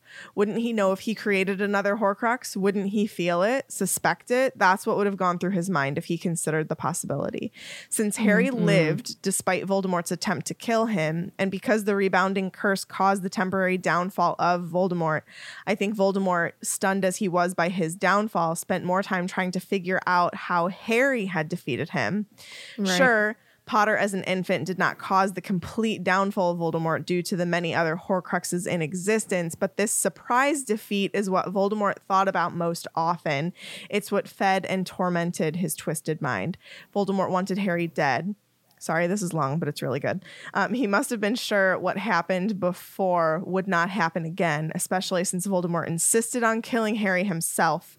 I think Voldemort would have succeeded in killing Harry if he knew about the Horcrux. Um, he would have had someone else give the killing curse in the Forbidden Forest, and then it would have just been plain Harry Potter there alone before him in the forest. Though there was the matter of the wands to consider also, but that complicates things. So perhaps Voldemort would have needed a different wand in addition to the removal of the Horcrux within Harry. So there's just like he could have figured out how to kill Harry had he known about that connection. I think I wondered part of like him not realizing that connection being like Harry like having part of his soul is that like so the second that happened like he no longer has like his actual body and he's just kind of doing whatever. You know what I mean? He's whatever Voldemort was until he like became whatever he was in the goblet before he like fully came back. So like I wonder if part of him like he didn't feel like he did before but he's also like completely changed anyways so like maybe he's like this is just my new normal where like he you know what i mean like he went through a lot so like it would Yeah. make sense for him not to feel or be as whole as he was pre him trying to kill all of the potters you know Yeah. Um, I actually went to chapter 37 of Order and it's called The Lost Prophecy. So this is when they lose a prophecy yeah, gotta go find it Harry's Harry's back in Dumbledore's office and Dumbledore does part of some explaining. Um, and it's really good because they actually are talking about this night in this moment here. So Dumbledore says, I believed it could not be long before Voldemort attempted to force his way into your mind to manipulate and misdirect your thoughts, and I was not eager to give him more incentives to do so. So that kind of goes, not to toot my own horn, but that ah moment where he finally realized, like, he didn't think it would be long. This is the moment. It wasn't very long. Um, I was sure that if he realized that our relationship was or ever had been closer than that of headmaster and pupil, he would seize his chance to use you as a means to spy on me. And by spying, and people love to hate on Dumbledore, but by spying on Dumbledore is to spy and take down the rest of the mm-hmm. wizarding world. Yeah. And that's what people have to realize. It's not Yeah. a selfish thing that he was doing. Yeah. And so y'all can, you know, write your little letters to swishflickcast at gmail.com where I will promptly put them in the trash. No, I'm just kidding. Oh I'm joking, but you But can write me if you'd like. But like that's the thing that I think people forget. Yeah. Is that It's like bigger than Dumbledore's not thinking about himself one person. really. He's truly thinking about like if he has to be the world. sacrificial lamb Yeah. for the entire wizarding world, like he's gonna do it. And Yeah. unfortunately, like Harry also needs to be a sacrificial lamb. Right. But like part of Harry, like I think I think because of the way he was raised and, you know, how how Dumbledore like kind of helped like and everyone around him really and some not even realizing them doing this they made him into the man that like walks into that forest being like all right like I I know I have to die and I'm willing to do that because once I die they can kill Voldemort. It can be gone like dead ended and then it's over. You know what I mean? Mm-hmm. Where like not everyone would be like that and I think that both both Vold or both Dumbledore and Harry are those types of people being like if I gotta if if if it means me dying to save all of these people, like I'm willing to do it. literally comparing, go back to Christianity, that's comparing Harry to, to Jesus. Yeah, I mean, and that's that's a, a tough thing to say and to think and to do. Um, but really, like, think about there's people out there. Think about all those people that like are soldiers. You know what Yeah, I mean? absolutely. That they're willing to die for their country. Um, but he Megan. keeps, keep, oh, sorry, go ahead. No, go ahead, finish. Sorry. There's just Are you- another there's another thing that's confirmed later on in order that I wanna Okay, I might. We'll see if I touch on it at all. Um, I just wanted to read this because it's literally what's going on right now. Um, I feared the uses to which he would put you, the possibility that he might try and possess you. Harry, I believe I was right to think that Voldemort would have made use of you in such a way. On those rare occasions when we had close contact, I thought I saw a shadow of him stir behind your eyes. You did. I was trying in distancing myself from you to protect you, an old man's mistake. Harry remembered the feeling that a dormant snake had risen in him, ready to strike on the occasions when he and Dumbledore had made eye contact. Can I just say what um, Bray Alexander Hamilton said? Tell me. chat? Dumbledore was on that social distancing game before it was cool. You ain't wrong. you ain't wrong. But literally, that is one of the examples is from this night where, you know, he looks into Voldemort's eyes and it's like, he's never felt that before. That's not a Harry feeling. Right. that was the Horcrux. It was the Horcrux. Tiffany, it's finally your time to shine. you put that on a dang shirt. I put it on a sticker. Listen, COVID That's has not a still shirt. messed up I our can't shirt wear situation. a sticker. Yeah, you can. You can Not wear for a sticker long. loud and proud. Alana's gonna pull that right off. Um, Go ahead. There's another part in Order of the Phoenix 2 that confirms a little bit about this night in the chapter about occlumency with Snape. Um, so Harry says, I saw inside the snake's head, not his. I thought I just told you not to interrupt me, Potter. But Harry did not care if Snape was angry. At last, he seemed to be getting to the bottom of this business. He had moved forward in his chair so that without realizing it, he was perched on the very edge, tense as though poised for flight. How come I saw through the snake's eyes if it's Voldemort's thoughts I'm sharing? Do not say the Dark Lord's name, spat Snape. There was a nasty silence. They glared at each other across the Pensieve. Professor Dumbledore says his name, said Harry quietly. Dumbledore is an extremely powerful wizard, Snape muttered. While he may feel secure enough to use the name, the rest of us, he rubbed his left forearm, apparently unconsciously, on the spot where Harry knew the dark mark was burned into his skin. I just wanted to know, Harry began again, forcing his voice back to politeness. Why? You seem to have visited the snake's mind because that was where the Dark Lord was at that particular moment, snarled Snape. He was possessing the snake at the time, and so you dreamed you were inside it too. So, just confirmation that he mm-hmm. did possess Nagini at that point. so, yeah, Bananas, man. basically, thank you, Marchismo, mm-hmm. for pulling that for me. Guys, that was nuts.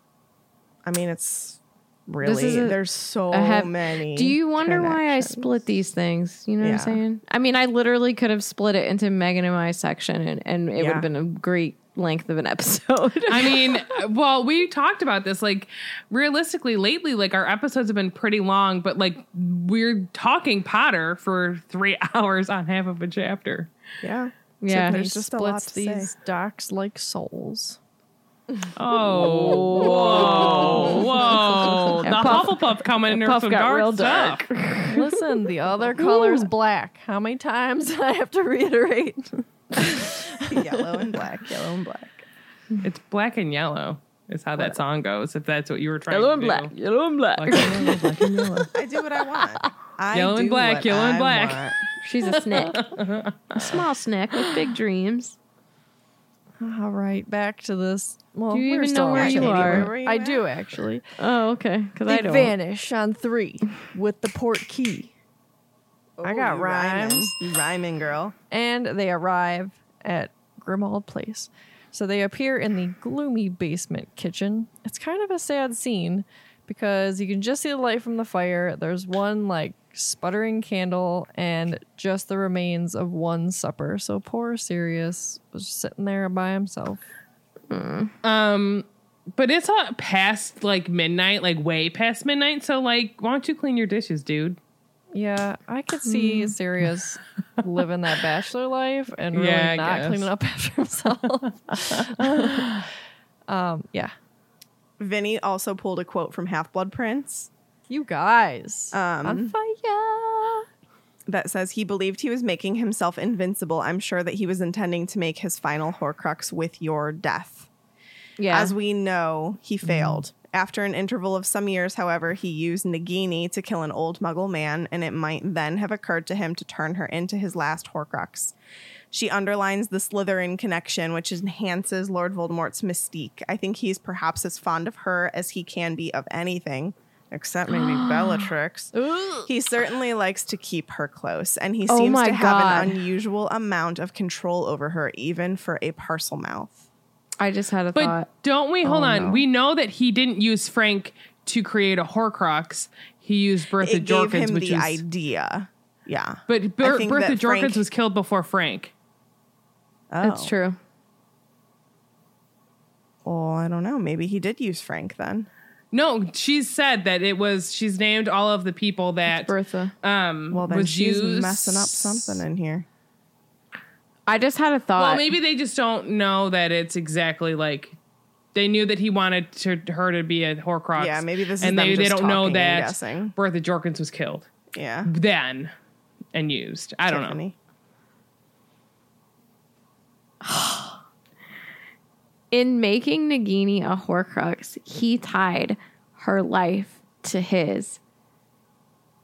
Meaning that if he was going to live forever, so was she. Who Nagini? Yeah.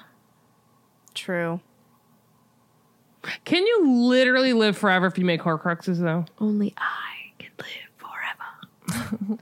I mean, I think theoretically, if your Horcruxes like that. work, then yeah. You're gonna be like that thing but, in like- SpongeBob. But I wonder, like, if he would turn into like Chocolate. what Nicolas Flamel was like. Like, I mean, he he'd probably age, but like, I don't know.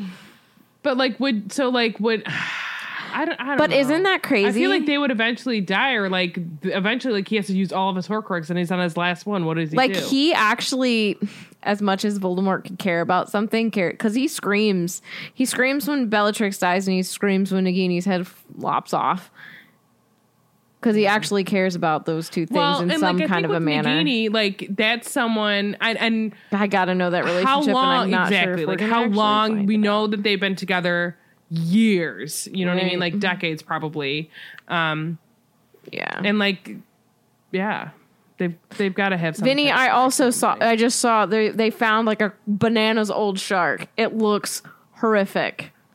It's like three hundred some years old, three hundred sixty seven year old shark. Ooh. Yeah, and it looks like it's three hundred sixty seven. You know what I'm saying? Does it? Some old sushi. Ew.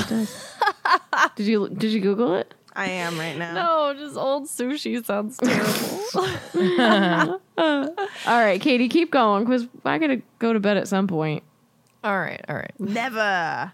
Um, quick little funny moment in this is Kreacher like runs away real fast and it says that he's hitching up his loincloth and that just made me giggle. Um, and Sirius appears and he looks super anxious. Obviously, he's unshaven. He's still in day clothes, so he has not gone to bed at whatever time this is. And he has a slight mundungus like whiff of stale drink about him. So I can see He is him- depressed. Yes, I can see him knocking it back by himself Yeah, often. This poor guy. sad. Um, so Sirius is like, well, "What's going on?" And Fred's like, "Fred and George are kind. They're really on edge right now, which you can't blame them. They're dead. They don't know what the heck's going on." Uh, but he's like, "Ask Harry," and George is like, "Yeah, I want to hear it for myself too."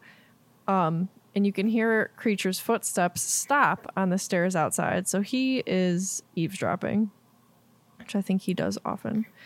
Um, it was worse for Harry to tell all of them than it was to tell McGonagall or Dumbledore.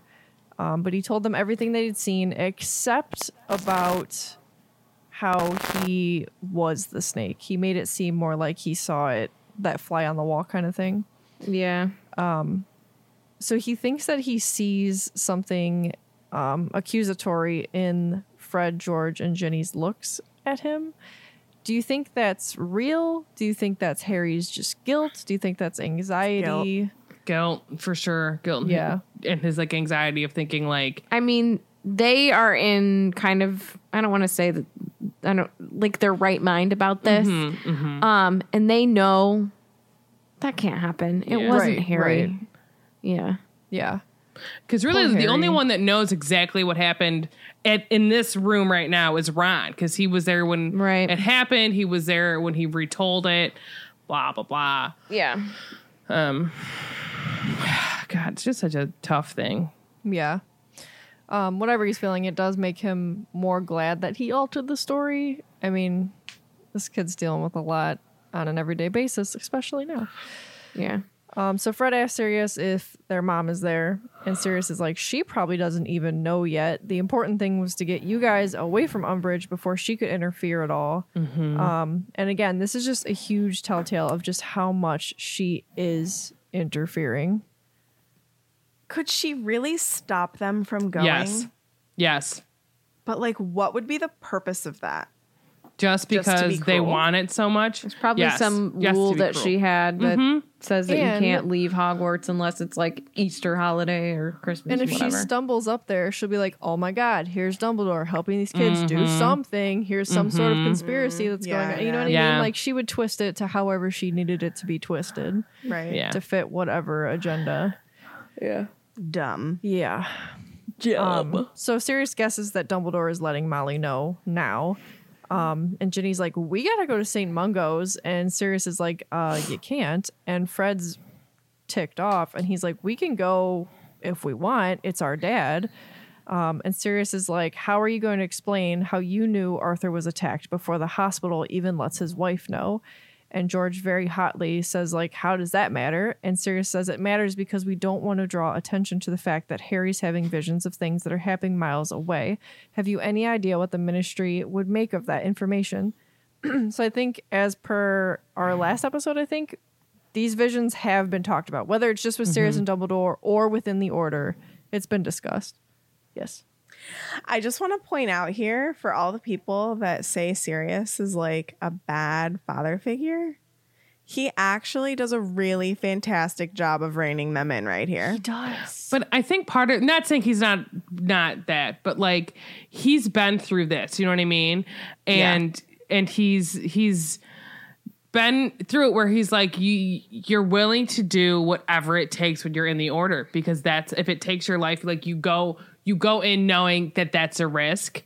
Um and like yes, I under like he gets he gets the totally understands what, where they're coming from being like they want to go and storm and see their dad because really like he's the very first person once he finds out what happens to James and Lily and Harry he's the very first person that's there you know what I mean like and then Yeah. next comes Hagrid and Hagrid finds Sirius there so it's kind of like that's um compounds on like the then storyline of like Sirius was the one that like told everybody and whatever else um but Sirius has been that person worrying about his loved ones. So he gets it, but he also is like, you you can't, un- and like it sucks, but you cannot go right now. You can't go see your dad. Yeah.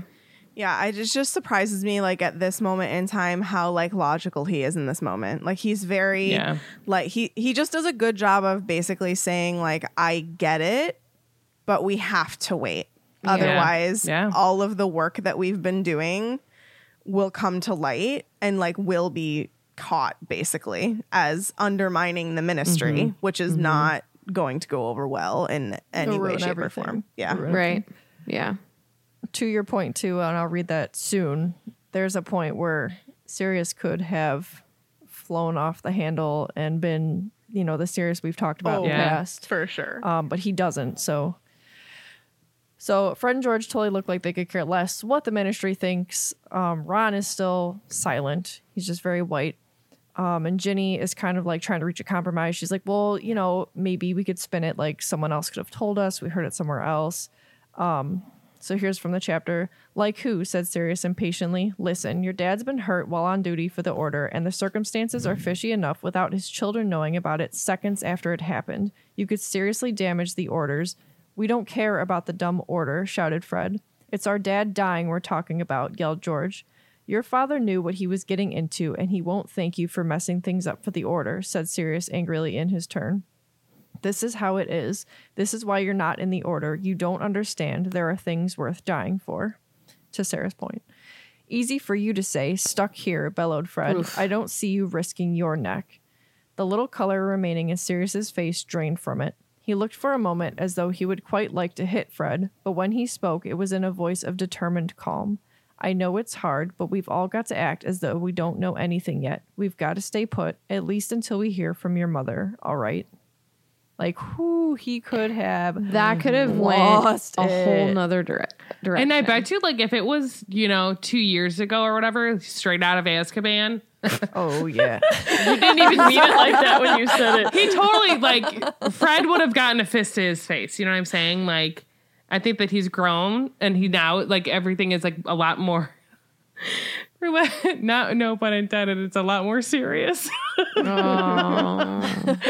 but like, I mean, I I get it from like both standpoints. But like, Sirius Yeah. has been through it. You know what I mean? Like he's he's like, yeah, it's life or death. Um, and yeah, it sucks. And honestly, like he can speak to that because like he went through the first war and it's it, it is a good reason and this is part of the reason why Fred and George aren't in the order yet is because they're they're using their emotions right now where this is a moment that you have to turn them off. Because even think about like, I and Sirius is probably speaking from.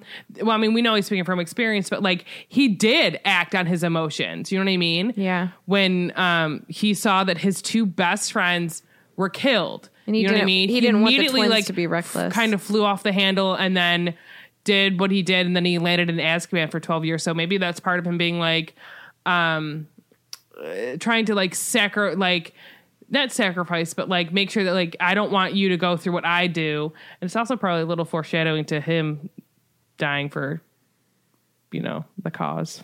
We're gonna say something, Meg.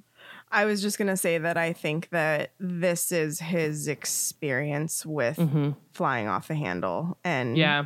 having horrible consequences because of it. And just picturing the same thing happening to these children. Yeah. Um, especially with like the state that the ministry's in right now. Like they don't care that Ginny is 14. Like if she shows up at Mungo's and says that she knows that her dad was injured before even Molly shows up or anything, they're going to be like, "What do you know?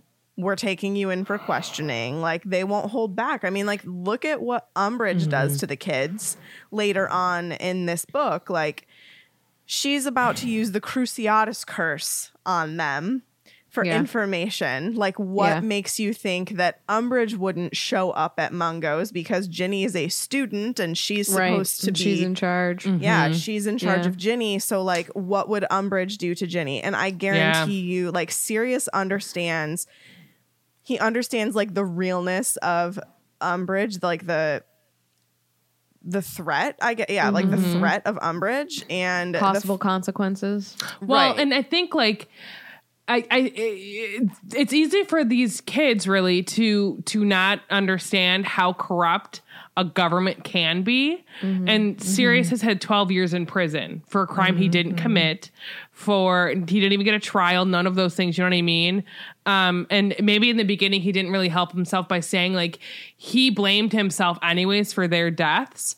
So like him saying like I did it, like you didn't like dude, like you literally didn't kill them. So saying you did it, you're whatever, but like that's gonna throw you under the bus. So but he's had 12 years and even now after the fact we're like there are now people being like it literally wasn't him, it was Peter Pettigrew and he's still on the loose and now being told like the government's like oh he's still out there he's the reason all these things are happening so like he really gets it from like all sides where like they just don't care and they don't really maybe realize like how big of a ripple effect it would have if they went right now to St. Mungo's.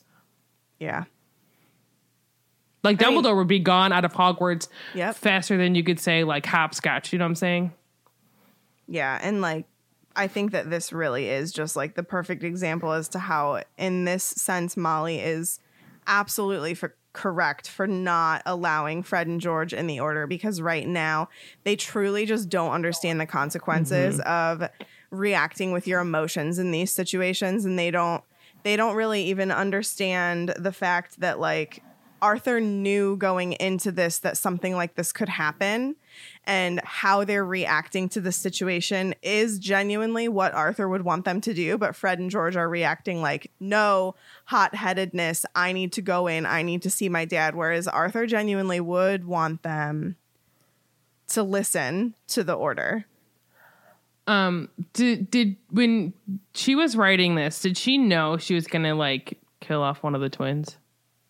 I don't know. Because I wonder, because he gets, uh, because like Fred is the one that's like speaking more to Sirius, and so it's almost like Sirius is talking just to Fred. So he's like, you know, there's like some stuff that's worth dying for, and both of they, both of them Die. die during this. You know what I mean? I don't know. Maybe. It's an interesting point. Maybe. It's just so sad. It's just so sad. And when I get to it, I'm gonna really cry because I might cry now. So we gotta stop talking to me. Well, good thing it's your part. Almost. done. She's like a Katie's not done. Almost, almost. so Fred and George are still they're just glaring at Sirius. Um, I like that Ginny is the first of the Weasley kids to go and sit. She's like, all right, like I, I like she kind of like I think she can see a whole situation. Yeah, she's fired up too. We know she can be hot headed. Book Ginny's cool. But she's like, you know what? This is the best thing I can do right now. So she goes and sits. That makes Ron go and sit. And then here comes the twins finally sit down as well. Yes. Sorry. Megan, okay. you're killing me today. Um, I think that this situation perfectly shows the Weasley children's like personalities and mm-hmm. how they Yeah. react to things. Like mm-hmm. Ginny, like yeah, like you said, like Ginny is hot headed, but she also sees reason. Mm-hmm. Whereas the twins are much more. I mean, they're not that mature. They are very like and and like how they are works great for like who they become as adults and like how they're entrepreneurs and like that's very them and Ginny like Ginny goes into like it's just it's just perfect and like ron wonder- is just there and that's why he works so well with hermione because poor ron just does not handle emotions well at all and doesn't know how to react to situations and it's just great But like, I mean, I, how how do you react to this situation? Like, like, I feel like I'd be more of a Ron where, It's hard. I I almost I feel like when I get news like this, I almost like shut down. You know what I mean? Like, cause you, I, I, well, I also don't like showing my emotions. So another I reason I I'm just like, like, Ginny. I would I Um, would like in the moment, like for the first moment, I would be like, no, like I want to go. But then like one serious talk, I'd be like, uh, I don't want to admit that you're right, but you're right. So I guess I'll listen to you. like kind of like that. I feel Yeah. like that's Ginny in this moment. You're borderline Fred and George, A little. but Ginny. a little. I'm a combo. Yeah, I'm a combo. I guess it depends on the situation, huh? That's where you need me to talk you down. Yeah. As my mom says, I'm her strength and Kate's her peace. Yeah, Yeah. I'm trying to think of like I'm I mostly um this is such a Ravenclaw thing to say, but I need all the facts before I can really Facts. Super process information like that. Um, Tis quite a- Ravenclaw of you. a very tough thing to do and like I don't know. Anyways, so Sirius has them all drinking some butterbeer. And it's like noted like Harry really is only drinking it so he has something to do with his hands. Um cuz really like his stomach is full of knots and full of guilt. Like he's just super guilty of like everything. He's blaming himself for everyone being there and that he's thinking like if it wasn't for him, they would all still be asleep, but then Arthur probably wouldn't have been found cuz like he didn't do this. So like even if he hadn't have had his vision of like being there, this would have still happened, you know? Um and, And honestly- Arthur would not have been found. Arthur would have been dead. yeah. Yeah. So Arthur would not be in the good hands of people at St. Which she was going to do anyway, Correct. but then didn't, Correct. As we all know. Spoiler, sorry. Um, but also, you know, if it wasn't for him, he would he he was thinking like hold on. If it also hold on. That's the second time you've done that tonight. But also, if it wasn't for him, Arthur probably wouldn't have been attacked. He's thinking, but then he had to remind himself that he didn't have fangs. He was just laying in bed and he didn't attack anyone. So Yep. he's like trying to almost get out of that mindset of like, it wasn't him that did it. Like, he wasn't the reason it happened. Um, And, you know, his hands were shaking, holding the butterbeer literally so much like he even sloshed it out of the. I almost called it a can. It's in a bottle. Um, so he's like trying to calm himself down with like his thinking. And he was also kind of thinking about like what happened in Dumbledore's office where he like looked into his eyes and like wanted to sink his fangs into him and like bite him. He wanted to taste, you know? oh, So he slams the bottle down. And then there's like a burst of fire in the air, and everyone's like, ah! And a piece of parchment fell onto the table. Um, in Sirius notes, like, oh, that's from Fawkes. Like, but that doesn't look like Dumbledore's writing. So he's like, it's probably from Molly. So he sends or he hands it to George to read. And all the parchment said is, Dad is alive. I'm setting out for St. Mungo's now. Stay where you are. I will send news as soon as I can, Mom. Um, which is like re um it's like a breath of fresh air, but at the same time, it's like, okay, so he's alive right now, but like, what's going to happen? Because like, this is a super grave situation, like, um, where they don't they don't know, you know what I mean? Like, he's not out of the woods right now, um, with with his health. So you know, Arthur is still alive, and Harry was thinking about how really that sounded like he was on the cusp of life and death. Um, and so it's like no one was really talking. Harry was trying really hard to get the shaking of his hands to stop, but he couldn't remember really like a longer night than the one he was having right now. Um, and then Sirius kind of suggested that they all go to bed, and nobody liked that idea. So they spent the majority of the night just kind of waiting for any news. And really, they only spoke to each other like just to hear like the time and really to assure them that like if there was any bad news, like they would have heard by then. Um, ugh, and they would, you know, they would have heard it straight away. right. Um, and so like really no one slept that night and they just waited. So finally at 5:10 in the morning, Molly came through the kitchen door. Um, and she says he's going to be all right. She said her voice weak with tiredness. He's sleeping. We can all go and see him later. Bill's sitting with him. He's going to take the morning off of work. Um, and so like as much as like that is a breath of fresh air, like that's still it's just so it's scary to not be there. You know what I mean? Like that's their dad. You And see for yourself. uh, it's just hard. Um, and so I'm going to try not to cry while talking about this because it makes me sad that they have to go through this. Um, so Fred like basically falls off his chair. Ginny and George um, go to like hug their mom, and then Ron kind of like just downs the rest of his butterbeer. Um, so Sirius then calls for Kreacher to make them breakfast. But he doesn't answer. So Sirius just gets up and he's like, "All right, I'm going to start making bacon and eggs for everyone." He like counts, and there's seven seven people there, and he's going to make them tea as well. So then Harry like gets up with him to help with the food because he really doesn't want to intrude on this family moment because he didn't really like to think about. He, he was kind of like just waiting um, for Molly to just ask him to retell the story of like his vision all over again, and he really doesn't want to have to do that. And so he's barely been able to like even like pick up plates um, to like set out when Molly like takes them out of his hands and he gives she gives him like a giant hug, um, which is what the second real hug he's had probably since he can remember. Been a minute. Um, and she thanks him because really, if it wasn't for him, who knows how long it would have been be taken someone to find Arthur. And then she also kind of like lets him know that Dumbledore was able to come up with like a cover story for why Arthur was where he was. So kind of like just to assure like everything is fine. Like thank you like for what you did. Like you are the reason he's still alive. Um, and really like that's not something Harry is comfortable with. He's not comfortable with Molly thanking him. Um, because he doesn't feel like he should be thanked. You know, he feels like this is his fault. And um, if it wasn't for him, Arthur wouldn't have been attacked and everyone wouldn't have had this horrible night. Yeah. Um, where that's just not the case. And really, like, I, I, I don't think Harry is used to this type of attention, anyways, because he's usually like just always in trouble. You know what I mean? He grew up, how, uh, what, 10 years of being the kid that caused issues and whatever else with the Dursleys. Um, so, but soon enough, she like moves on to to um, thank Sirius, and she's thanking him for like looking after her kids for the night. And Sirius is like, "I'm happy to help. Like, please, if you need anything, you can more than welcome to stay here. It's closer to the hospital, or whatever else." Um, and while Ar- Arthur's there, and yeah, Well, I like this moment between them because they Yeah. don't always see eye to eye. And it just lets you know that, like, at the end of the day, Yep. like, they really do care about each other. Yeah. It's just nice to see. Yeah.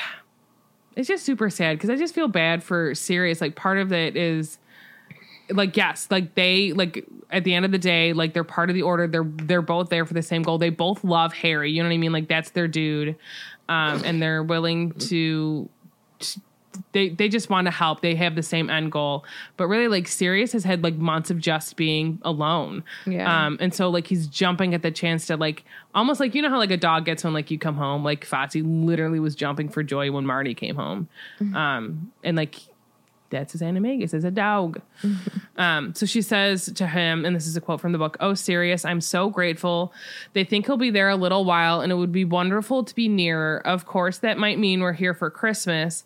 The more the merrier, said Sirius, with such obvious sincerity that Mrs. Weasley beamed at him, threw on an apron, and began to help with breakfast. Oh my God, my flippin' heart.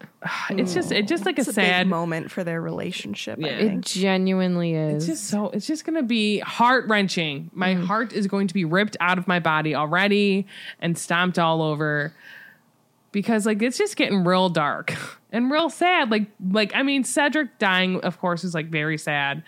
But like these are characters like that I've known and loved. Like not that I didn't love Cedric, but like we didn't really I know mean- him. It's different. It just is different.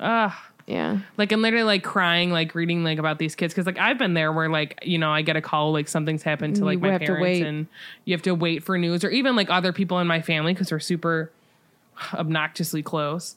Um, Yeah. and like I don't know, like I don't know. I'm just am always like the person that's like sobbing. Like I had an uncle that passed away a couple of years ago who I like wasn't super close with and I didn't really care for him, but like I was close with his kids and my aunt obviously. Um and that still like messes me up. Like I feel so bad for them. Yeah. Um, Sad, dude. You know? Ugh, yeah. just sucks, you know? Sucks. yep. Okay. But anyways, I said this is a friendly reminder that Sirius is starved for human contact while being in a house alone for so long and also in prison for 12 years. Yep. We know that feeling now with COVID. Especially How happy do you I think don't- he is though that like Oh, thrilled, Harry's gonna genuinely. be there for Christmas too? On top of just like other people, but like I feel like mostly he's really happy that he's gonna have Harry genuinely for Christmas. I think part of it too is like, like I think because like he his animagus is a dog, and I drew like truly think like that's, and this is why I'm more of like a dog person. I love cats, I do, but I love dogs more. That like they're just so bubbly and they're so excited to see you, and like Fozzie is such a great cuddler. You know what I mean? Like, not that he's my dog, but like I've known him longer than his dad has. So Oh my gosh. it's. Am I lying? That's funny. It might be by like two days, but still. Little poop. Like I just, oh, they're just so great, and like they just want to be like petted and snuggled, and oh, be told they're good boys or girls. They're a good dog. Yeah.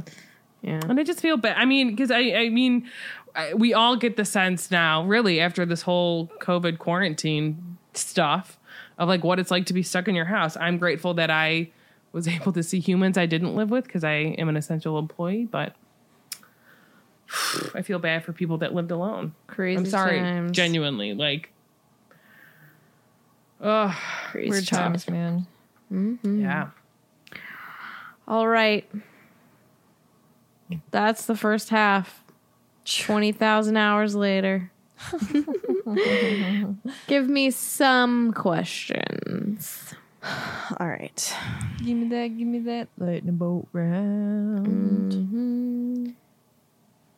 Oh, okay. I was about to do it and I was worried I was not gonna remember How to do it. how to do Oh, it. you guys, I want to see everybody's ranks of us. yeah, give me nerd nerdiest to least nerdiest. All let us let us rank us each other like totally like the group like not each individually like megan thinks a b c d katie thinks whatever you know what i mean like let's just collectively think again i think i'm the last one it's not to say i'm not nerdy but on the scale of swish to swish swish to flick like of the four of us just the four of us Who's the nerdiest? yeah i would say you or megan uh, Yeah. but who But we're like nerdy in like different ways. i don't Yeah. care nerdiness Yeah. Megan's nerdier than I am. Ooh. Why do you say that? I'm the least. So does Mia. Oh, uh, I don't think Katie is the least. Ooh, I'm, telling you right now, Katie is way, way nerdier. than I, I think it's Meg, me, Kate, Sasa. yeah.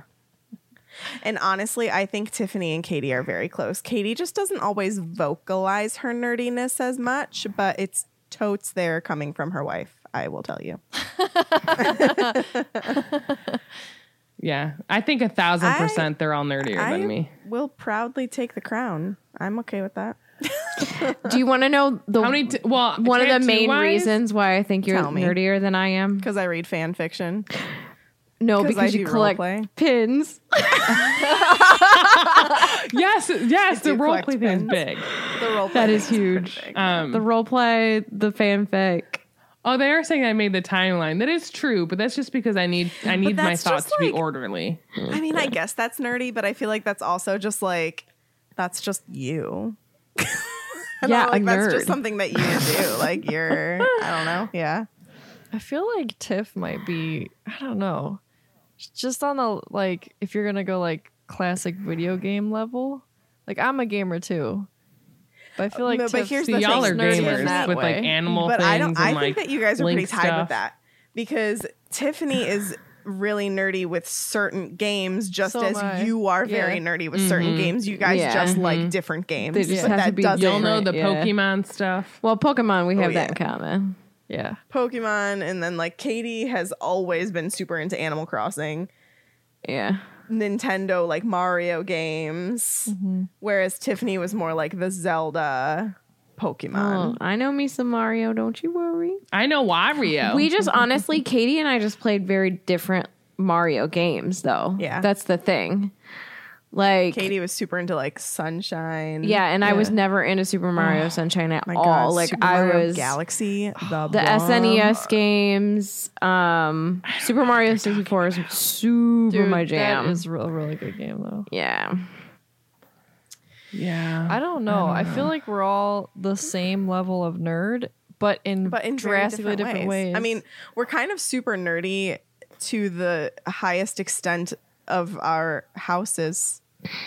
But like, how am what I? I Like, what is super nerdy? I don't think there's anything super besides this podcast super nerdy about me.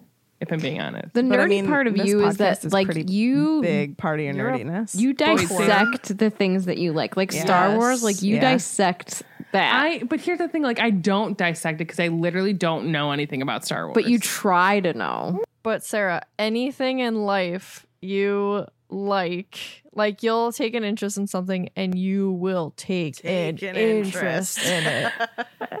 You know what I mean? Like that's where your nerd comes out. Yeah. And then think I- also you're a science nerd, as Yeah. Sarah T in the chat just pointed out. You'll be like, Did you know that this bone connects to this bone? That connects to this, and it does this. Like And, you connect nerdy stuff, like fantasy nerdy stuff, with real life stuff. That's your Oh, nerddom. yeah. M- Mia said, think about that old school Salem episode. Like that Yeah. was nerdy. I guess I guess it's true. Oh, okay. Here we go. Let's see what Marchismo said. Uh, Meg details whole Potter universe, theme parks, plays. Sarah, chronology, Chronology. Um, did JK get this right? questions the logic and timeline. Tiffany, well-rounded, nerdy, multiple fandoms. Me, snacks and kittens, and put a wizard hat on your cat. Yeah, exactly. exactly. yeah. That's pretty accurate. Well, I, I don't know. I feel like part of me with the nerd stuff is just because like I've I've been surrounded with it my whole life. You know what I mean? Like I did watch Star Wars and stuff as a kid because my siblings and my dad love it. I don't know. Maybe it's just because I know also I, I'm like the nerdiest, least nerdy person in my house besides my mom. I don't know. Ah. Your siblings are pretty nerdy. Yeah. Oh, And I mean that as a huge nerdier than compliment. me. I mean, Yeah, yeah, we yeah. played Trivial Pursuit almost every week. well, we haven't played it. We when we were on vacation, so we have teams. So so we played literally for months. We've been playing Trivial Pursuit, but it's been Bridget, my dad, and Matt on a team, and then it's Tiffany, myself, Marty, my mom, and Alana technically on the other team, but really it's Marty, Tiffany, and I. Um, and we won the last time we played, and we were gonna play it again for my sister's birthday. But I was like, no, we've decided to retire because we won a game. But like my brother Matt is ridiculous. Like, Literally, in all fairness. why fairness. do you know the stupid stuff? Yeah, but they get easy questions, and I'm not just Yeah, saying no, that. they really do. But there's also some questions where like my sister won't finish reading it and Marty already answers it. It's true. Um, but Can we talk about this conversation though, and the fact that Brandon points out, well, we gather for three plus hours to talk about seven pages of a book. So I mean, yes, I know that this is very nerdy because my other friends that like aren't the Harry Potter people, like I didn't know Jen how much of a nerd she was, and I was like, I'm not really that nerdy. She's like, you literally have a Harry Potter podcast. I go, yeah, but like, eh. I feel like that's the only nerdy thing I do. But I mean, hey, being a nerd is cool. Yeah, I I'm not agree. against it. Um, all right, let's get to some leaning bowl questions from some of our patrons. That was so, deep, man. That was one of them. It was. Uh, Jeggy asks, "Would you be able to remain calm after seeing Arthur getting attacked, like in Harry's perspective? Would you be able to be calm at all?" Um, No. Uh, I think I'd be really shaken up, but like Actually, Yeah. that's a lie. I, I think I'd be able to um not super calmly do it, but like tell them like the facts and be like, we need to like get stuff done yeah. and yeah. yeah.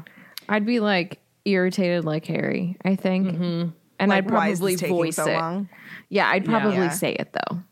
I think I for sure would say it. I just Sure. wonder if I would have been able to decipher that, like, I did not do, like, I feel like I would have been able to decipher that I didn't do that. I just happened to see that this happened. So that's why I would have not been as crazy as Harry was in this moment because, like, he was confused on way more levels than he needed to be. Um, and I would like to think that I would understand that that I didn't do it. Mhm. Mhm. Oh, what do you think, Ted? um, my like, I think my brain would come to the realization of like being able to like do what I needed to do in that situation, but my body does this thing where it like reacts for me. So like, I get very shaky and very like yeah. I I don't know. And then I can't control that even if I'm like, you're good, everything's fine. My body has a different reaction than my brain does. Hmm. Um, Kara Lynn asks, we know headmasters essentially teach their portraits to act like you. So if you have multiple portraits in multiple locations, do you just have to teach one portrait or do you have to repeat the process multiple times? I would hope it would be one time, I and then you could use that and like put it on each portrait. You know what I, mean? I was under the assumption that like Did if you you just had- say insumption?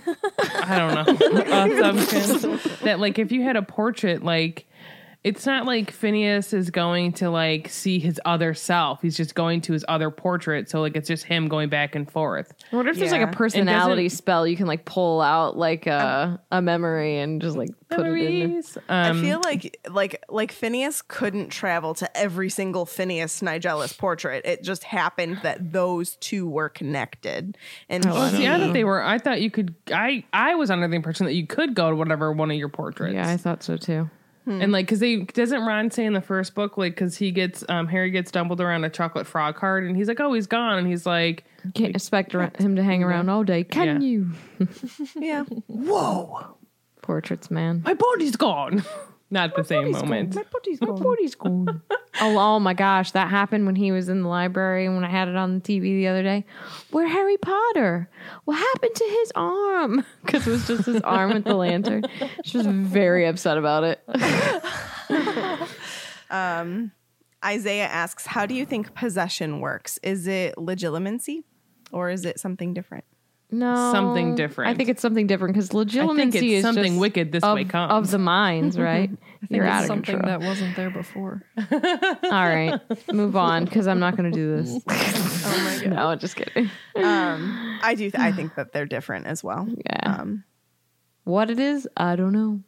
I think he's literally like um As Sasa would put it, yo, broski, I'm gonna like do this. you, you can't say what I would say because it's probably not appropriate, but That's why I changed what I was gonna say. I know I know exactly what I could see you're thinking.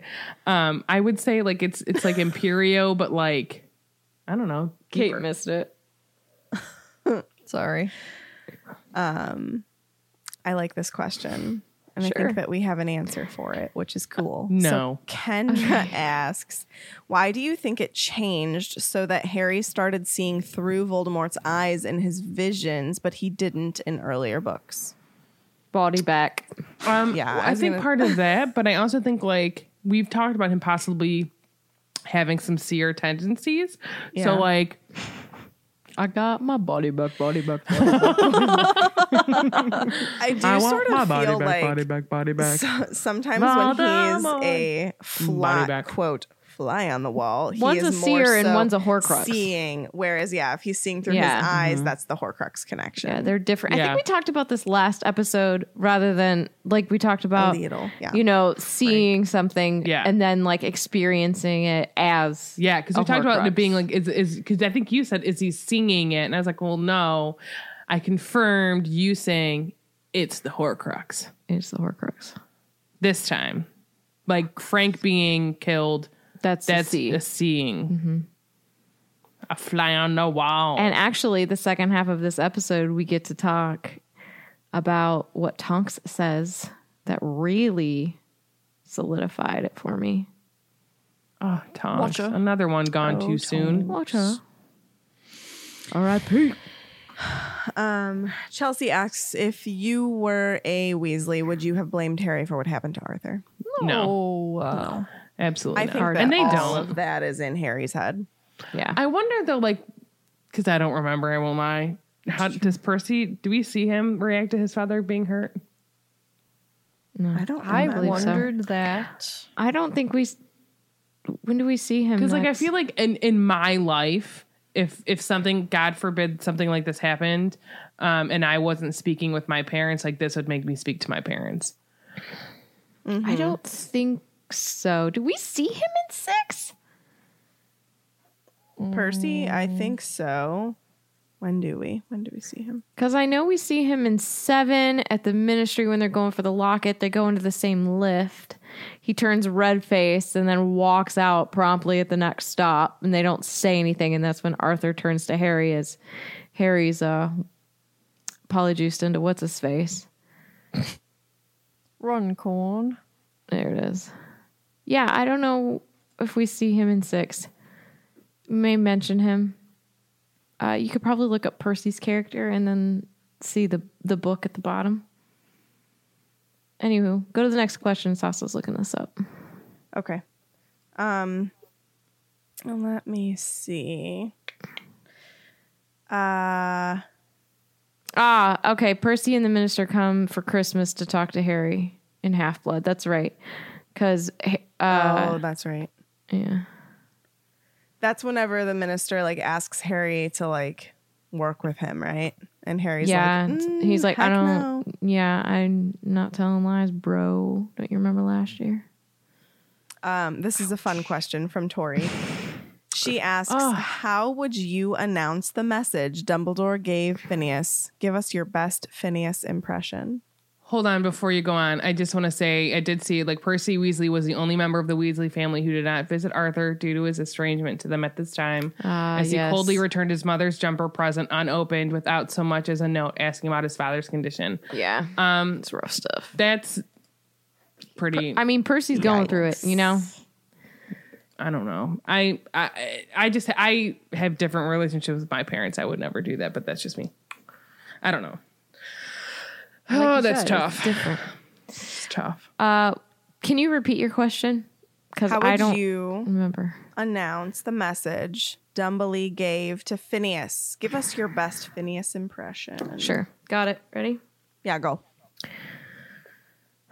Sirius.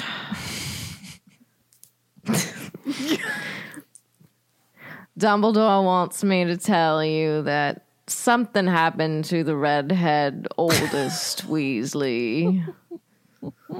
The rest of the children will be arriving with the Potter boy and the not the mudblood. Oh my god, he doesn't know about the mudblood. I personally think he probably flat out was like, "Hey, Pip now. Arthur Weasley was attacked, and uh, his kids and Harry are coming over." I think I I channeled Jim Dale. I kind of feel like he would lazily be like, Sirius, Sirius. Oh, guess nobody's home. I'm Oh, gonna go. and then like Sirius would come running and be like, "Oh, you made it." He probably was Now I like my poor excuse for a great great grandson. What's up? Arthur Weasley's been hurt. The kids are coming. The kids are coming. The kids are coming. The kids are coming. Well, he's he probably doesn't he have to ask them? Can the kids come? Do it like a valley girl. Ta-da! Yeah. Like, Yeah. are the girls coming? Arthur's like hurt. Like, and can you uh, even believe it? His Oh kids are gonna come like here real soon. Like, Like oh super soon. I guess there was like there was like some kind of like really big snake, and it's like yeah.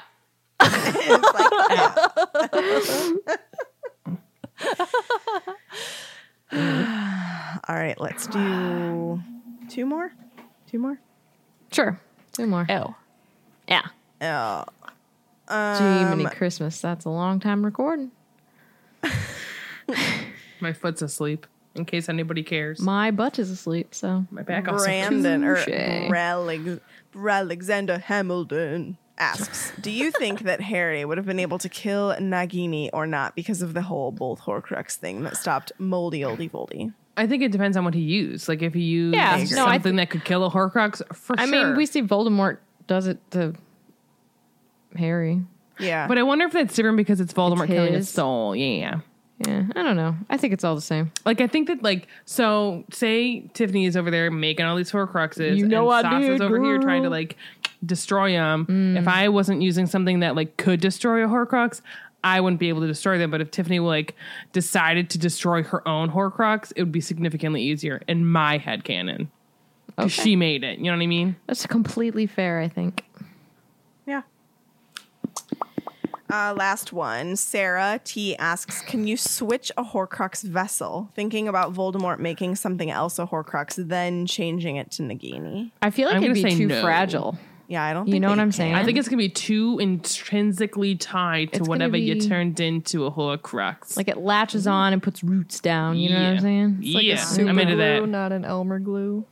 like Like like wood like glue. Velcro, but glue inside the Velcro. You know, because like Velcro, It's like s- like sticks. like a puzzle piece ish.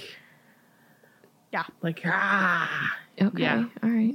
What about a zipper? Oh, a zipper. Eh, those break. Oh, I mean, they sounds like you've had bad experiences with zippers. I do. I will say my favorite jacket that I still wear, like fall and winter times. I really need to get rid of it, but it just it's really comfortable. But the zipper, it doesn't zip up anymore. And there's also some holes in the sleeves, but you know, I like it. So Is it your Sunday jacket? I don't know what that means. Because it's holy. Oh, Kate, but it's like nice. It's 'cause, not like, your it has time to tell a hood, joke yet. and it's got nice pockets. I'll tell you about and nice it's comfortable, pockets. and it's big enough that I could even put a sweater. So I've been known in the dead of winter to just wear this thin jacket with the sweater um, under it. All right. It's my life. Those are these questions. Actually, Keep we're a hoodie talking now. about your jacket. It's my jacket. Started all Love my jacket jacket. podcast. Oh, my jacket. I have a It's nice just jacket. So great. It's also from Ireland, in case anybody Quality doesn't care about it. Oh my gosh. Uh, fan story. Fan, Fan story. story. This week's fan story. Iggy's stoked about. It's gonna be Iggy's fan story. comes from Erica. Hi, I'm Erica. I'm 23 and a proud Hufflepuff. What up, Katie? Yeah, what up? Third or nothing. Yes, and Thunderbird. She didn't add this in, but what up, me again? For a second, I'm like, why did you say "What up, Katie" when like her name is Erica? Then I realized that's what she wrote, and it's time for me to go to bed. My Patronus is a chow dog. Wand is That's 10 cool. and a quarter inches, Rowan wood. Dragon heartstring, which I find weird me being a Hufflepuff. No, that's cool. And is slightly springy flexibility. I found your podcast in December 2018 and binge listened to where I am in my reread. So I'm at chapter 11. Ding. I'll do that for you. in Prisoner of Azkaban. I started reading Gosh, the so books long in ago. seventh grade, but my teacher made me hate reading because we had to keep those reading logs. I had I had to read so much. I read up to Prisoner of Azkaban. Apparently, they weren't high enough level for me, so I never finished reading the series. I've watched all the movies and loved them. My reread began last summer when my anxiety and depression were at their worst and I became suicidal. What helped me through was watching and reading my favorite shows, movies, and books. My go-to movies and books for when I was when I'm depressed are Harry Potter and Alice in Wonderland. They put me in a whole different world that distract me from my own head. I'm so thankful for the world JK has created, and like you all always say, Hogwarts was there for me and welcomed me back into a world I was thankful for and wanted to continue living in. After my Alice in Wonderland sleeve, I will be working on some Harry Potter tattoos on my other arm because both of these bring bring me so much joy and remind me to keep fighting and live my life. My favorite quote is from Dumbledore Happiness can be found even in the darkest of times if one only remembers to turn on the light. That has got me through some bad times. I also want to thank thank you all for helping me. I love listening to you guys. My boyfriend, not really a Harry Potter fan, always catches me listening to you guys because my phone connects and I always listen in my car. And he said, Sounds like girls just hanging out, having fun. And I said, Yeah, that's why I love it.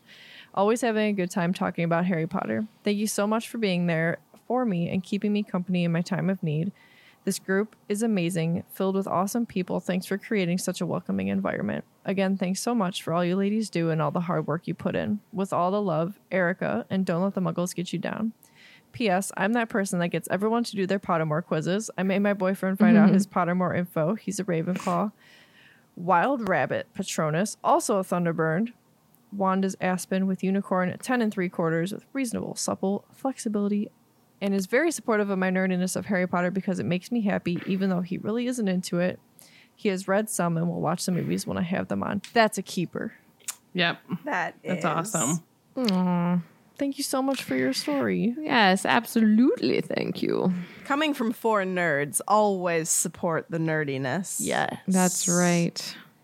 and That's if you don't, get out. That's also one of my favorite Dumbledore quotes, too, by the way. Yes. And I'm glad that you have Harry Potter and Alice in Wonderland. That those are two wonderful Love worlds to just in Wonderland. escape. Yeah. Mm-hmm. Katie, give me that joke. All right, I marked it. I just got to find it on this page.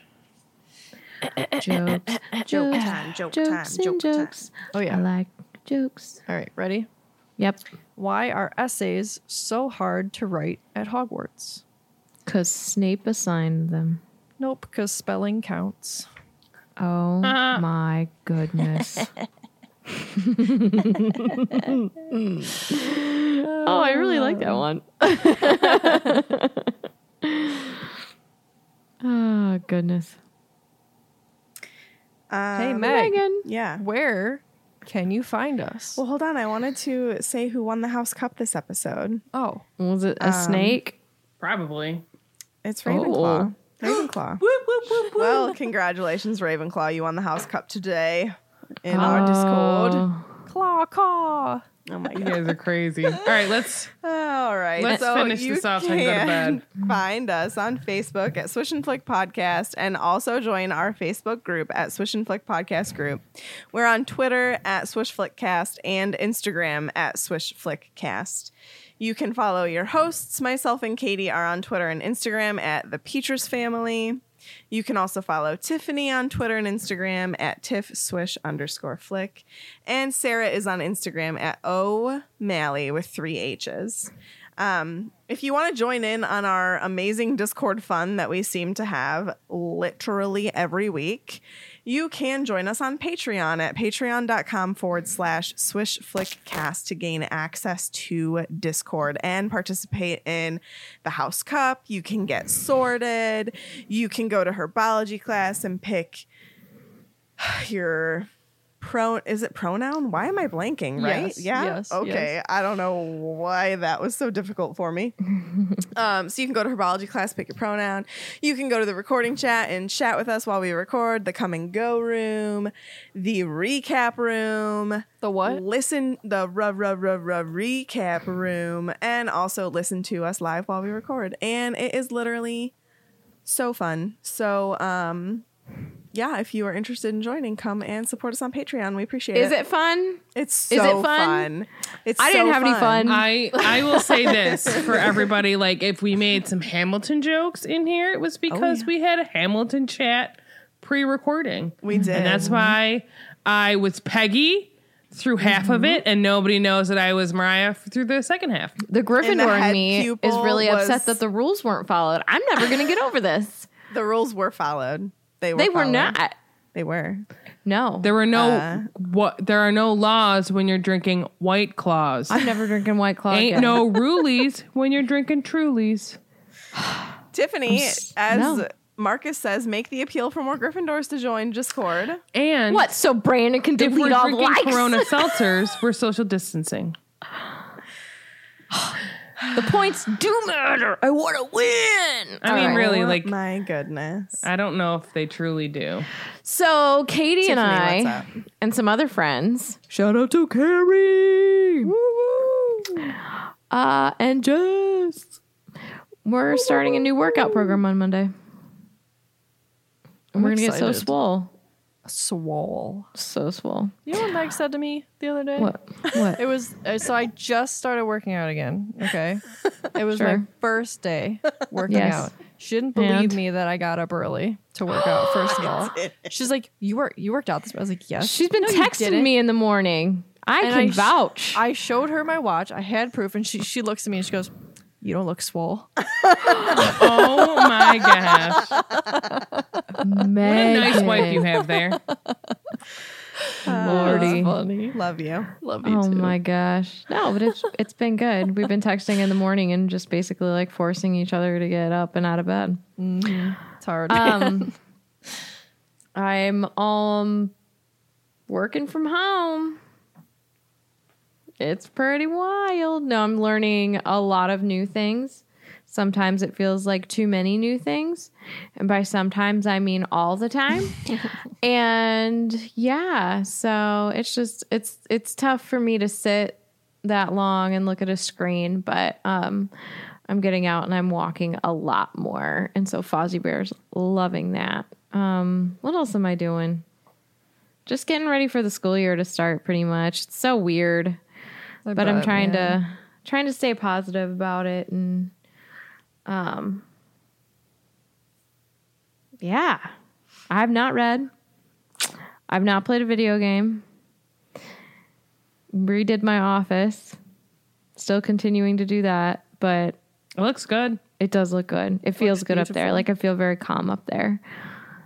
So we'll see. I do want to make sure that I read though, because I really want to finish that book because I really, really like The Eye of the World, and I literally was like, "What book are you talking about?" I know it's been that long. I mean, I I really Like, haven't read I've too much li- either. I've literally not read since vacation, I and finished that the chapter that I was reading on vacation. That to me is two like- days ago. I had one page left. I need to take time to do that. Like I take time to work out, I need to take time to like read too. I think what's just more important is like just you got to decompress. You know what I mean? Like that's sometimes like for me decompressing. Like I might be reading a book or I might read something online or. I uh, sling heavy iron when I'm trying to decompress. But like do you do you do that morely in the morning? You know what I mean? Like decompress at like the end of the evening. You might Still just want to snuggle though. with Martin. No, I'm not saying it's not a bad thing. I Oh. think it's good. I'm saying like for me, my decompression mostly needs to happen at night. Yeah, So schnugs with Mart Dog yeah. are always good. Snugs. Schnugs, but I yeah. get slither snugs. Sometimes. I get nothing because I'm single and live at home oh my with god. my parents. All right, Megan, what are you doing? Actually, Megan and I uh, spitballed today for some fun merch ideas. Yeah. yeah, Swish has a lot going on currently. So um, there's just a lot that we're working on. And uh, Yeah. Yeah. merchandise, different like different ideas for like limited edition, limited run merch with donations to like different voting organizations for the fall. Like I really want to like pump up good organizations that help promote voting in areas where for some reason they make it difficult. Um just trying to like do our best we just want to do we just want to do some good basically this fall coming Yeah. up we want some some fun new merch that is for a good cause um and trying to figure out how to do that with like covid still being a thing and it being difficult Yeah. to put new things on our website. So just coming up with new different ways um shout out to the people who ordered our pride t-shirt and have been so patiently waiting for it to ship because i finally sat down and ordered them. So those will be coming to you shortly. Um, but just like trying i mean my mom left today after being with us for like over a month which was fantastic and i miss her dearly already um, but now we're just trying to like figure out our new schedule of like what we're gonna do because Kate and I are still both just like doing our own thing, working from home, trying to work on things for Swish, trying to work on things for us, and um, it's just been a lot lately. There's just a lot going on in all aspects of our life, and there's gonna be a lot of um, new things on the horizon, and I'm super excited about it. So, yeah basically i need it's been it's been nice to um like not that there's any excuse as to why i never got my steps in when we lived in ohio but we didn't live in the best neighborhood so like when i would get home from work like i was not stepping out of my house to go on a walk when it's going to get dark in an hour. So like being closer to Disney and Universal and like having those places available to us to just go at seven o'clock at night and get our 10,000 steps in um, has definitely been helping me with staying active. So, um, it's Hey, been really nice motivates you motivates you. You know. yeah, Yeah. I mean, I, I just yeah, it's it's a it's something that motivates me to get up and get my steps in, stay active. I want to start working on my nutrition. I hate working out. It's just I I don't love it. It doesn't make me feel good when I do it. I hate being super sweaty, which I know people are probably like, "Why'd you move to Florida?" But like it's just not my thing. Uh, and so I just really want to focus on nutrition and getting my steps in and maybe swimming. And those are going to be the things that like are going to hopefully help me stay active. So it's just trying to figure out. I just need to figure out my new life schedule. You'll get there. Yeah. I talked for a long time. Sorry. You're fine. also figuring out a new life schedule and trying to stay active. Honestly, that that's my life right now. You've been doing so well. I'm so proud of you. Thank you. You're welcome. I appreciate it. so have you. Thanks. We've all been doing well in life. Let's do it. High five. Sasa. Um, I literally am doing nothing. School is about to start. You're not literally doing nothing. What did you do That's so for true. the past Sarah. few days? You're not I've just doing been painting a lot, and it's a pain in my tuchus. It's a pain in your brush. nothing. Painting's hard. Painted a lot. Painting is hard. Um, and I'm not. I'd say I'm halfway. Not even know if I'm halfway done. Um, You're almost there. What all are you of the painting? everything upstairs is being painted except for my room. Um, so I painted the entire big room and the hallway. There's a little bit more I have to paint. I have to paint by the door to our attic. Like all of that needs to be painted. Um, I primed everything, like all of the trim, like um, the door jams, the doors, the window sills. That's all primed and going to be painted white. Um, I painted what was Matt's room. I primed that. I've painted that blue. I primed everything in there. There's like a little built-in bookshelf that's primed. It's going to be painted white to match the trim and the doors. Um, and then Bridget's going to move into Matt's room, and then I'm going to take over her room and paint all of that. So like prime. Uh, I don't know if I'll prime the walls, but I'll definitely prime like the door jams and stuff because I'm going to paint all of that white. Paint her windowsill white. She's got built-in kind of shelves that I'm going to paint white, and then I'm going to paint her room, and I'm going to turn that into like a little office space. Um, but it's like never ending. Like I spent what's today thursday i spent mondays monday and tuesday pretty much all day painting both days because i've done it like all myself um, and then my mom told me i wasn't allowed to paint anymore on tuesday because i looked exhausted. So i painted today. So i like did my laundry. I made my bed this morning. Um, and like last week like i was working out all week. And then like this week i literally painted. So i have That- not worked out. That is a workout. um, so today I finished painting the room, the my brother's old room, um, in the color that my sister pa- picked out, so that the wall color is all done. So I just had to go in and paint that windowsill white, paint the built-in bookshelf white, um, do the doors and her door jams and stuff, um, and then I have to do a second coat of the paint in like the big room and there's like some touch up I have to do and then I'm not my mom won't let me paint the bathroom because she doesn't trust me which is fine. At this point I'm like go ahead and paint it yourself I don't care. Um so yeah it's like a huge project um and I don't know why I decided to do it the week before school started because that's now what my mind is on when it should be on like focusing on like getting this class done and start started really and then figuring out nursing school and all that stupid stuff that's just fun but not fun at all. So I'm just tired. Just tired. I thought you were Sounds doing like a lot more than nothing. Yeah, I thought you were doing literally nothing. Yeah, I know. I know. I'm I feel like I literally mean I know I've nothing. gotten stuff done because it looks great. Like the color, like we painted the big room and like the hall and everything upstairs. Like they all have seen it, so they know what I'm talking about. All of that is gray. Bridget picked out a blue for the room. I picked out another gray for the her room, which like I very much like.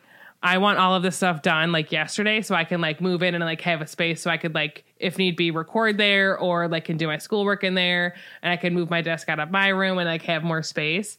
Um, but n- everyone else is not as like go go go as I am. Um, Aries. Ugh, it's No, like I get it. That can be really frustrating. and so like then my mom's getting mad at not mad at me, but like I'm getting mad because there's like stuff everywhere.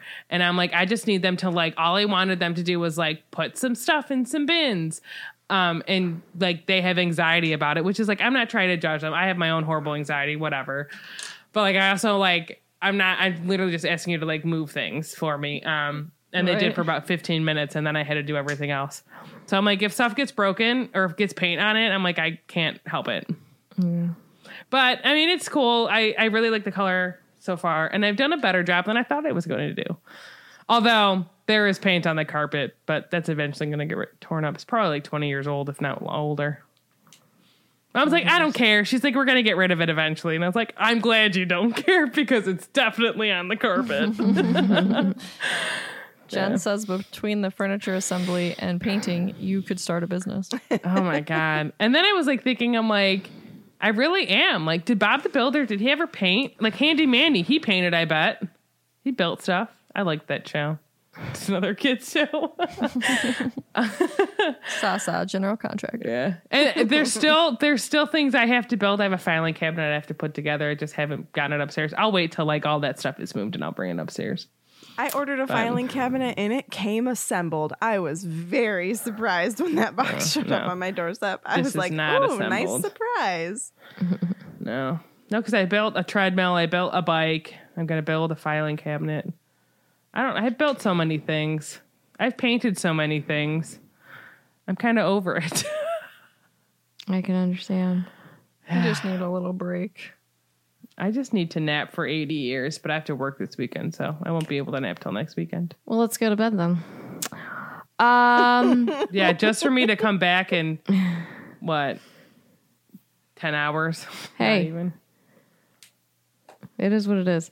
Um, so I read earlier in the chat what this episode should be for, and I think it was pretty accurate. This is for Brandon and Bob's shorts. Yes. Um, I think it's Brandon and Bob's apron because he's pretty Bob's It's apron Bob's today. shorts. This whole thing is Bob's shorts. No. And that's how we're going to end it. Thanks, Brandon. Oh man.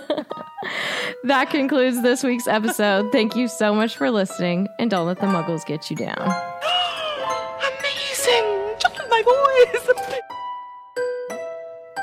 I want to feast. I want to bean feast. All right, Literally so annoyed. get out of my life. Remix. Hey man, welcome to uh, Swish and Flick Man. This is from Veggie Tales. It's a personal song. He said to her, I'd like a cheeseburger. but I might like a milkshake as well.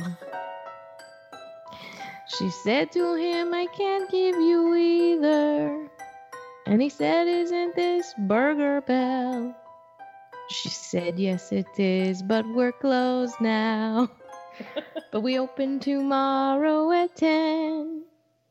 He said, I am extremely hungry, but I guess I can wait until then. Cause you're my cheeseburger, my yummy cheeseburger. I'll wait for you. Oh, yeah, I'll wait for you. Oh,